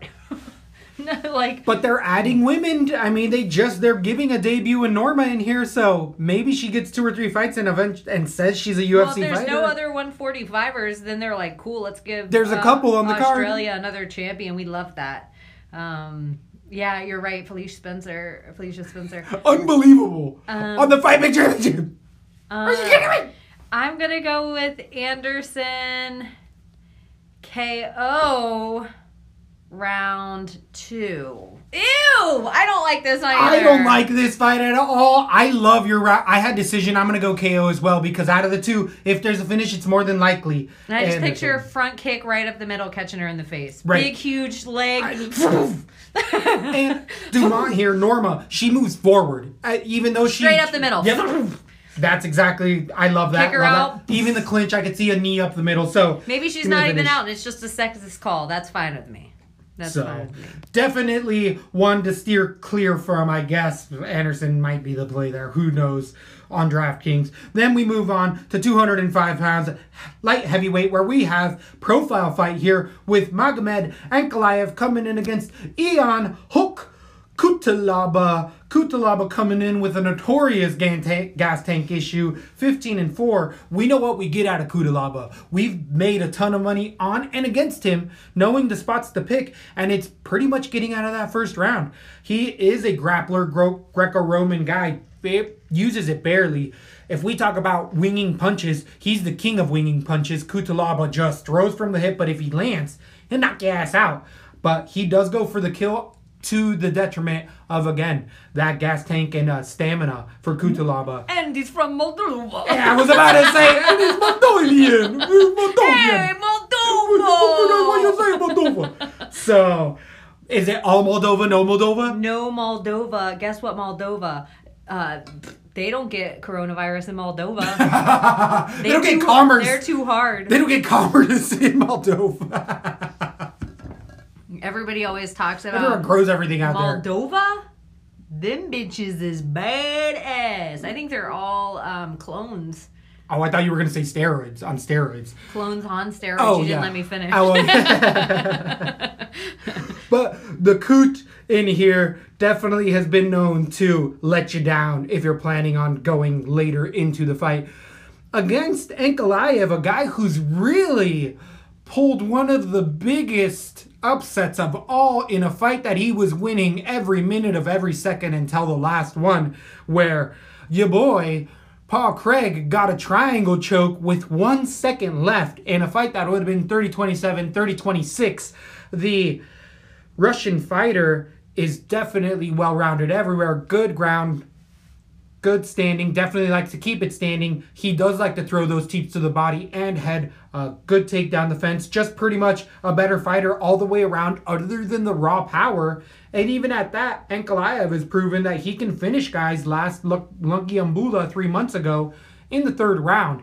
Um, but we've just seen, other than that one hiccup in that 12 and 1 record, other than Paul Craig, Ankalaev has essentially won every single round he's been in the UFC, and I feel like it's going to be a hairy first round. But after that, it's smooth sailings. Give me a decision, if not a finish, round number three, because Coot does quit.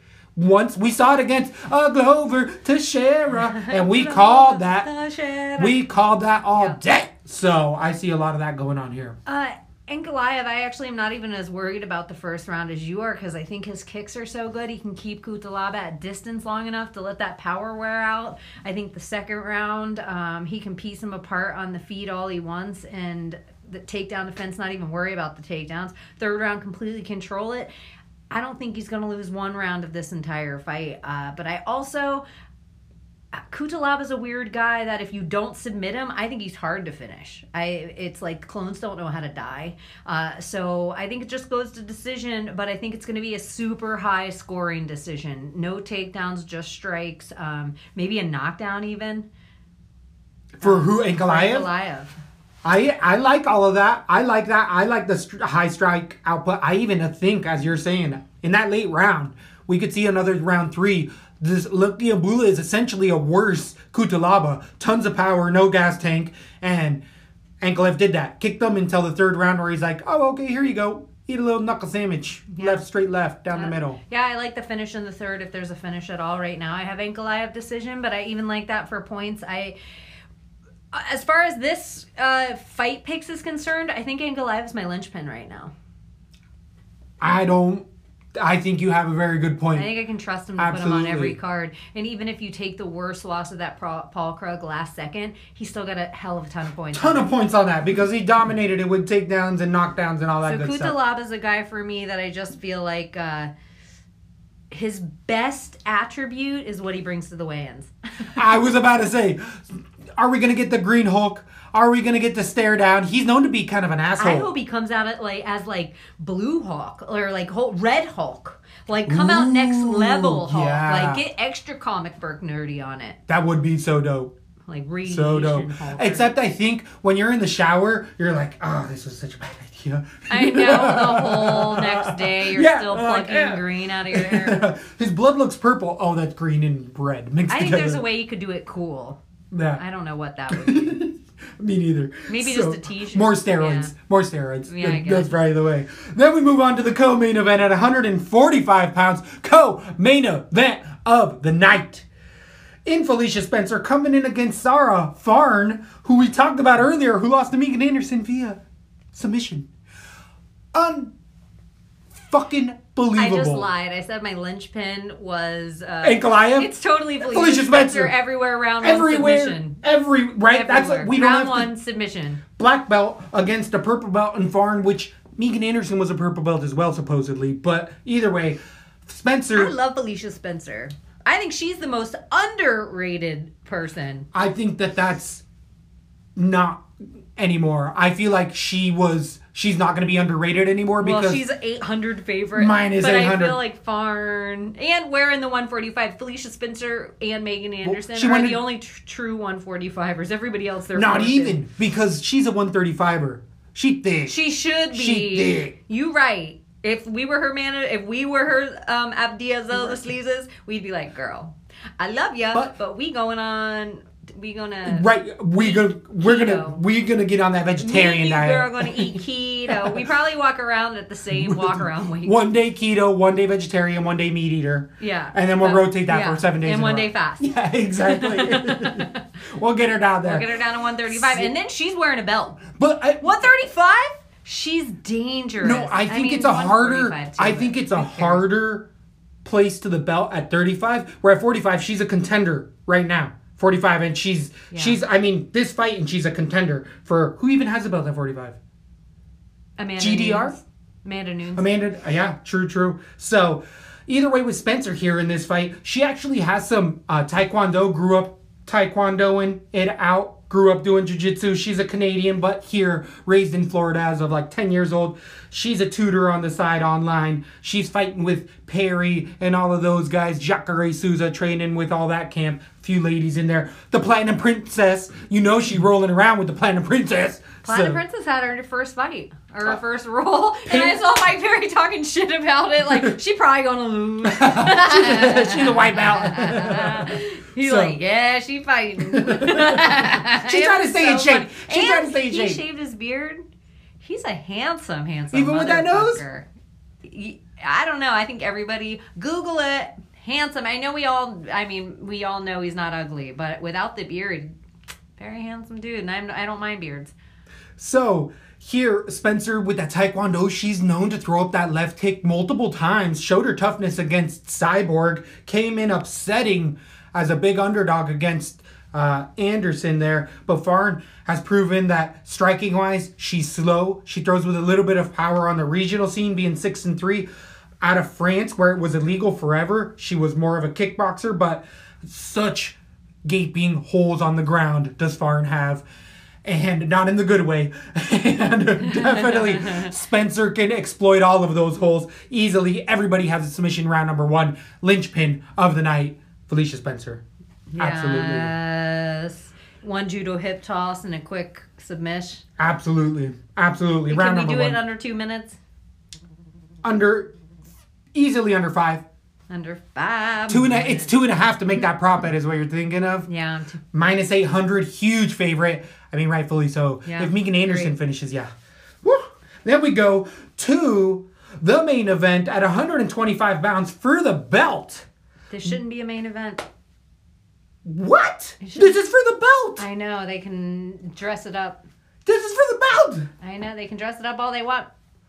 We just shouldn't. It should be a co-main, and then there should be something else meaty on it. The lack of respect appalls me right now. this is so worth a belt. Absolutely. I love it. I hate that it was vacated by the Triple C in there. But Joseph Benavidez, Deiveson Figueiredo is a smoke show of a fight. This is definitely a great one. Probably the last time Joseph Benavidez, Joseph Benavidez gets a chance for that belt with a long studded career that he's had fighting since the WEC days.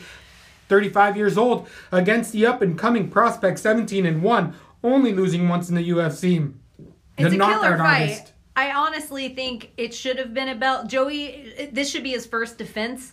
It should have been for the belt against Formiga if we want to gra- like if we want to cut apart this division and what Alright. should have happened it should have been for the belt against Formiga and then this should be Joey B's first because there was no difference. Uh, he could have vacated that belt before. It would have and nothing against Deiveson I think he's fucking awesome but you know not what it's been 11 months and he has a loss to Ju- Juicy Formiga. In 11 months going for it I- it's just okay Joey B I'm all for this. He's deserved this. He's gotten skipped over for this. Right. whatever it takes. It just makes me I'm I think it's a nerve-wracking fight for Joey B. It just that's it. A little nerve a tiny bit nerve-wracking and I felt like the Formiga he should have been a champ even if he walked away. Not the champ at this one. Figueiredo or Formiga who are you talking about? Uh figure Figueiredo Yeah, but Okay. Figueiredo fought Formiga and lost and in lost. a decision. And then Benavidez, I just think the last fight. Anyway, whatever. I said my piece. Go. So, Deiveson Figueiredo comes in with those heavy uppercuts, but really starting to show his takedown defense. Has a nasty guillotine, is a black belt out of Maho Brothers there, but um, showing that his guillotine is super tight against Tim Elliott, who I had as an underdog. Boy, did that not work out in there. Pantoja, I also picked against Figueiredo. I also ended up picking Formiga, which I had right. So, hey, I am three and four as far as Figueiredo fights. Not doing the best. You're probably 100% on Joey B. Ah, pretty dang close. I do feel like I got that Sergio Pettis fight wrong, but that was a controversial split decision that Sergio Pettis did not win. Absolutely. But that's we're gonna get there. With Figueiredo, those uppercuts, what we've seen is actually his takedown defense finally get on par in these last two fights because that's what Formiga did to him. He out grappled him, didn't let him up. Um, Tim Elliott did get the takedown, but it was a guillotine, so he would have lost the points. One Deiveson fight rate. Oh, you've been really? One Deiveson fight right? No wonder I'm like the second I saw him, I'm like "Brr, bitter. I don't even know why this emotion He exists. keeps winning. He just keeps winning. Um, Only lost one ever. So yeah, I know. I do. I, I got. I picked him last fight, uh, right, Mm-hmm. and then every other one wrong. Um, I picked the VCN two fights ago, and I got that one wrong. So that must have been the one that for, for me one. correct. so either way, though, this big puncher probably has the biggest power at 145. Probably, it's been proven time and time again against Pantoja. He really weakened him multiple times. That chin was put on test. Uh, dramatically, and so was uh freaking Tim Elliott. He did the the freaking thriller there for a split second, out on his feet, came back two on the ground. So uh Deiveson just shows that he has tons of power, and we have seen Joey Benavidez finished by DJ, the best fighter of all time. But that's it is just a bit worrisome because DJ never really knocked out too many people. He really did a, his best work on the ground, submissions, and would knock them out. Not clean knock him out like Joey B was. Joey B was dead in there. But if Joey B doesn't even get the belt in this, he still won in life. He still got that little Megan Olivi that he's got taken care of him. Oh, leave me alone. So she has said that she can't watch the fights. She definitely just sits in the back and You know what? not to I cry. actually just had a thought when you said when he got finished in there. I just had a I like I was in her shoes for a minute, and it made me like everybody looking at me at that mm. moment, So and then being anxious. backstage, like him getting knocked out, and everybody being like, and me being like, oh, I don't. Is he awake? Is he Yeah, awake? like, Is he- oh. is he up? Exactly. So super scary in there. So with Benavidez, though, well-rounded everywhere. Used to be alpha male. Definitely trains with um, TJ at elevation. Bounces around. Has now done his own thing and kind of bounces around. So he hasn't been at alpha male for a while, but those are his credentials. So he's gonna have an overhand right. Hell of a scrambler cardio for days. I mean, we are in the 80 to 90 percentile right with Joey Benavidez, and that's because he constantly wins nonstop. Other than that potential uh, puncher's chance, which we just saw Wilder versus uh, Fury, where you're like, oh, the better MMA fighter is Benavidez, but yeah, the one punch power is Figueiredo here, especially with that walking uppercut he does. Ugh. But he's so good and well rounded too. I agree. It's I feel like this is absolutely the right spot that this should be for the belt. I feel like if it was on a pay-per-view, it'd be on a three belt pay-per-view and it'd be the first one of three. but it wouldn't be a headlining pay-per-view. You are right in that. But for a ESPN Plus, easily a main event. So there's my gripes with it. Give me Joseph Benavidez decision. I could even see myself putting this into a submission um, later into that fourth or fifth, but I like the decision right now. I just feel like he out game plans him, and once that cardio starts to fade in that fifth round that Benavidez has been to multiple times, I don't necessarily see Figueiredo lasting, but he's got to get out of those first couple rounds, and they're going to be hard. Well, and the whole fight. see him the same way you're talking about um, going in for a takedown. Figueiredo is so strong. Snatches. Yes. Yeah. And the, the way that Joey B goes in for takedown specifically, it just, this is a nerve wracking fight for Joey B. And it's one of those weird MMA trifectas where this guy beats this guy, but this guy beats this guy, and that guy beats that guy. It's like, Right. where it just, that's where it's like MMA math doesn't work. Um, I would have liked it better just because I thought Formiga was on a ba- mad tear and I would have been really excited for him to get his shot at the belt and it would have been awesome if that was back then and probably the position of the card would have made me happier. It was probably like the second fight to the end. I just think there should be even that you could put a belt on it. I just and it's Joey B, legend, Deiveson, hot fire. Even though he's not a real young guy, we're watching him get better and better and better in there. I even like think his takedown defense has gotten so much better. I think he has the more power. He obviously doesn't have the cardio. Um, he is a lot more active. He's been in there three times in the last 11 months. So, this being his fourth time in under a year, that makes me kind of nervous for Joey B. I, I, I keep waiting for Joey B, like the game to kind of pass him by. And in this division, I've always been worried about his age. Like one day we're just to really see that he is almost 36 years old. And Figueiredo's so fast. And he's just been up against the right wrestlers in between, even going to decision with Formiga.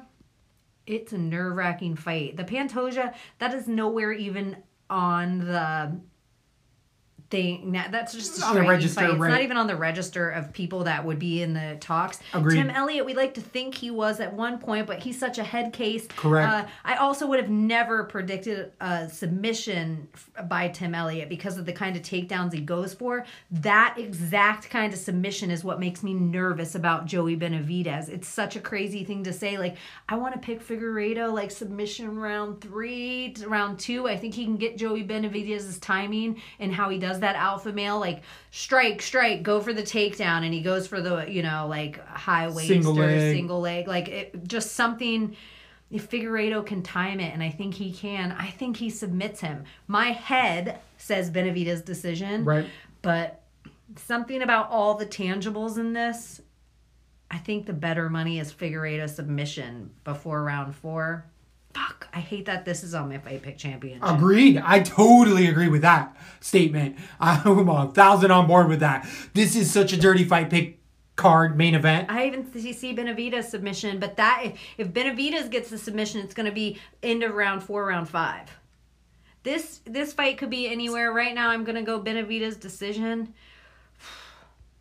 I, I and I don't feel great about it. Agreed. I don't feel great about it as well. I'm going to be playing both sides of this. It is a five rounder. We could see a lot of scrambles, but I do think that Joey B is a slight favorite, so he'll probably be a little more expensive when it comes to DraftKings whenever those lines ever come out. But I feel like the actual uh, big shot play would be Figueiredo because if he gets a finish, I see him be doing it quick, fast, and in a hurry, like round one type of stuff. it, everything is a story and I, I i believe in like symmetry and symbolism and everything like the ether and all this stuff winding together things would just not be right if joey b didn't walk away with being a champion in my it already feels like he is and like he should have been for me so yeah, Joey B's a champion. He's the champion of the 125, and he should have gotten a shot a while ago to prove it. All the whole skill set's there. Check, check, check, check, check, check, check. I'd like to see him become champion and do something that nobody does. Retire as champion With the belt, other So than GSP, cute. I agree. Yeah, so I just I just think he has other stuff to go do, and I just he doesn't need to let his uh, legacy get destroyed. I know what he needs to go do. Go Megan Olivi. get that girl pretty. Yeah, get pretty. so yeah, I don't have anything else to say about that. I'm excited to break down UFC. What will it be? Two five zero or two four nine or two four eight? Where are we? Plus 27 because it's the E ESP Elite. Oh, that's this Oh, the week. one I'm talking about. Wednesday. Oh, talk about those other ones. Oh, son of a gun. Eh, who cares? Adesanya Yoel will be back Wednesday, and as always, thanks for listening. Let me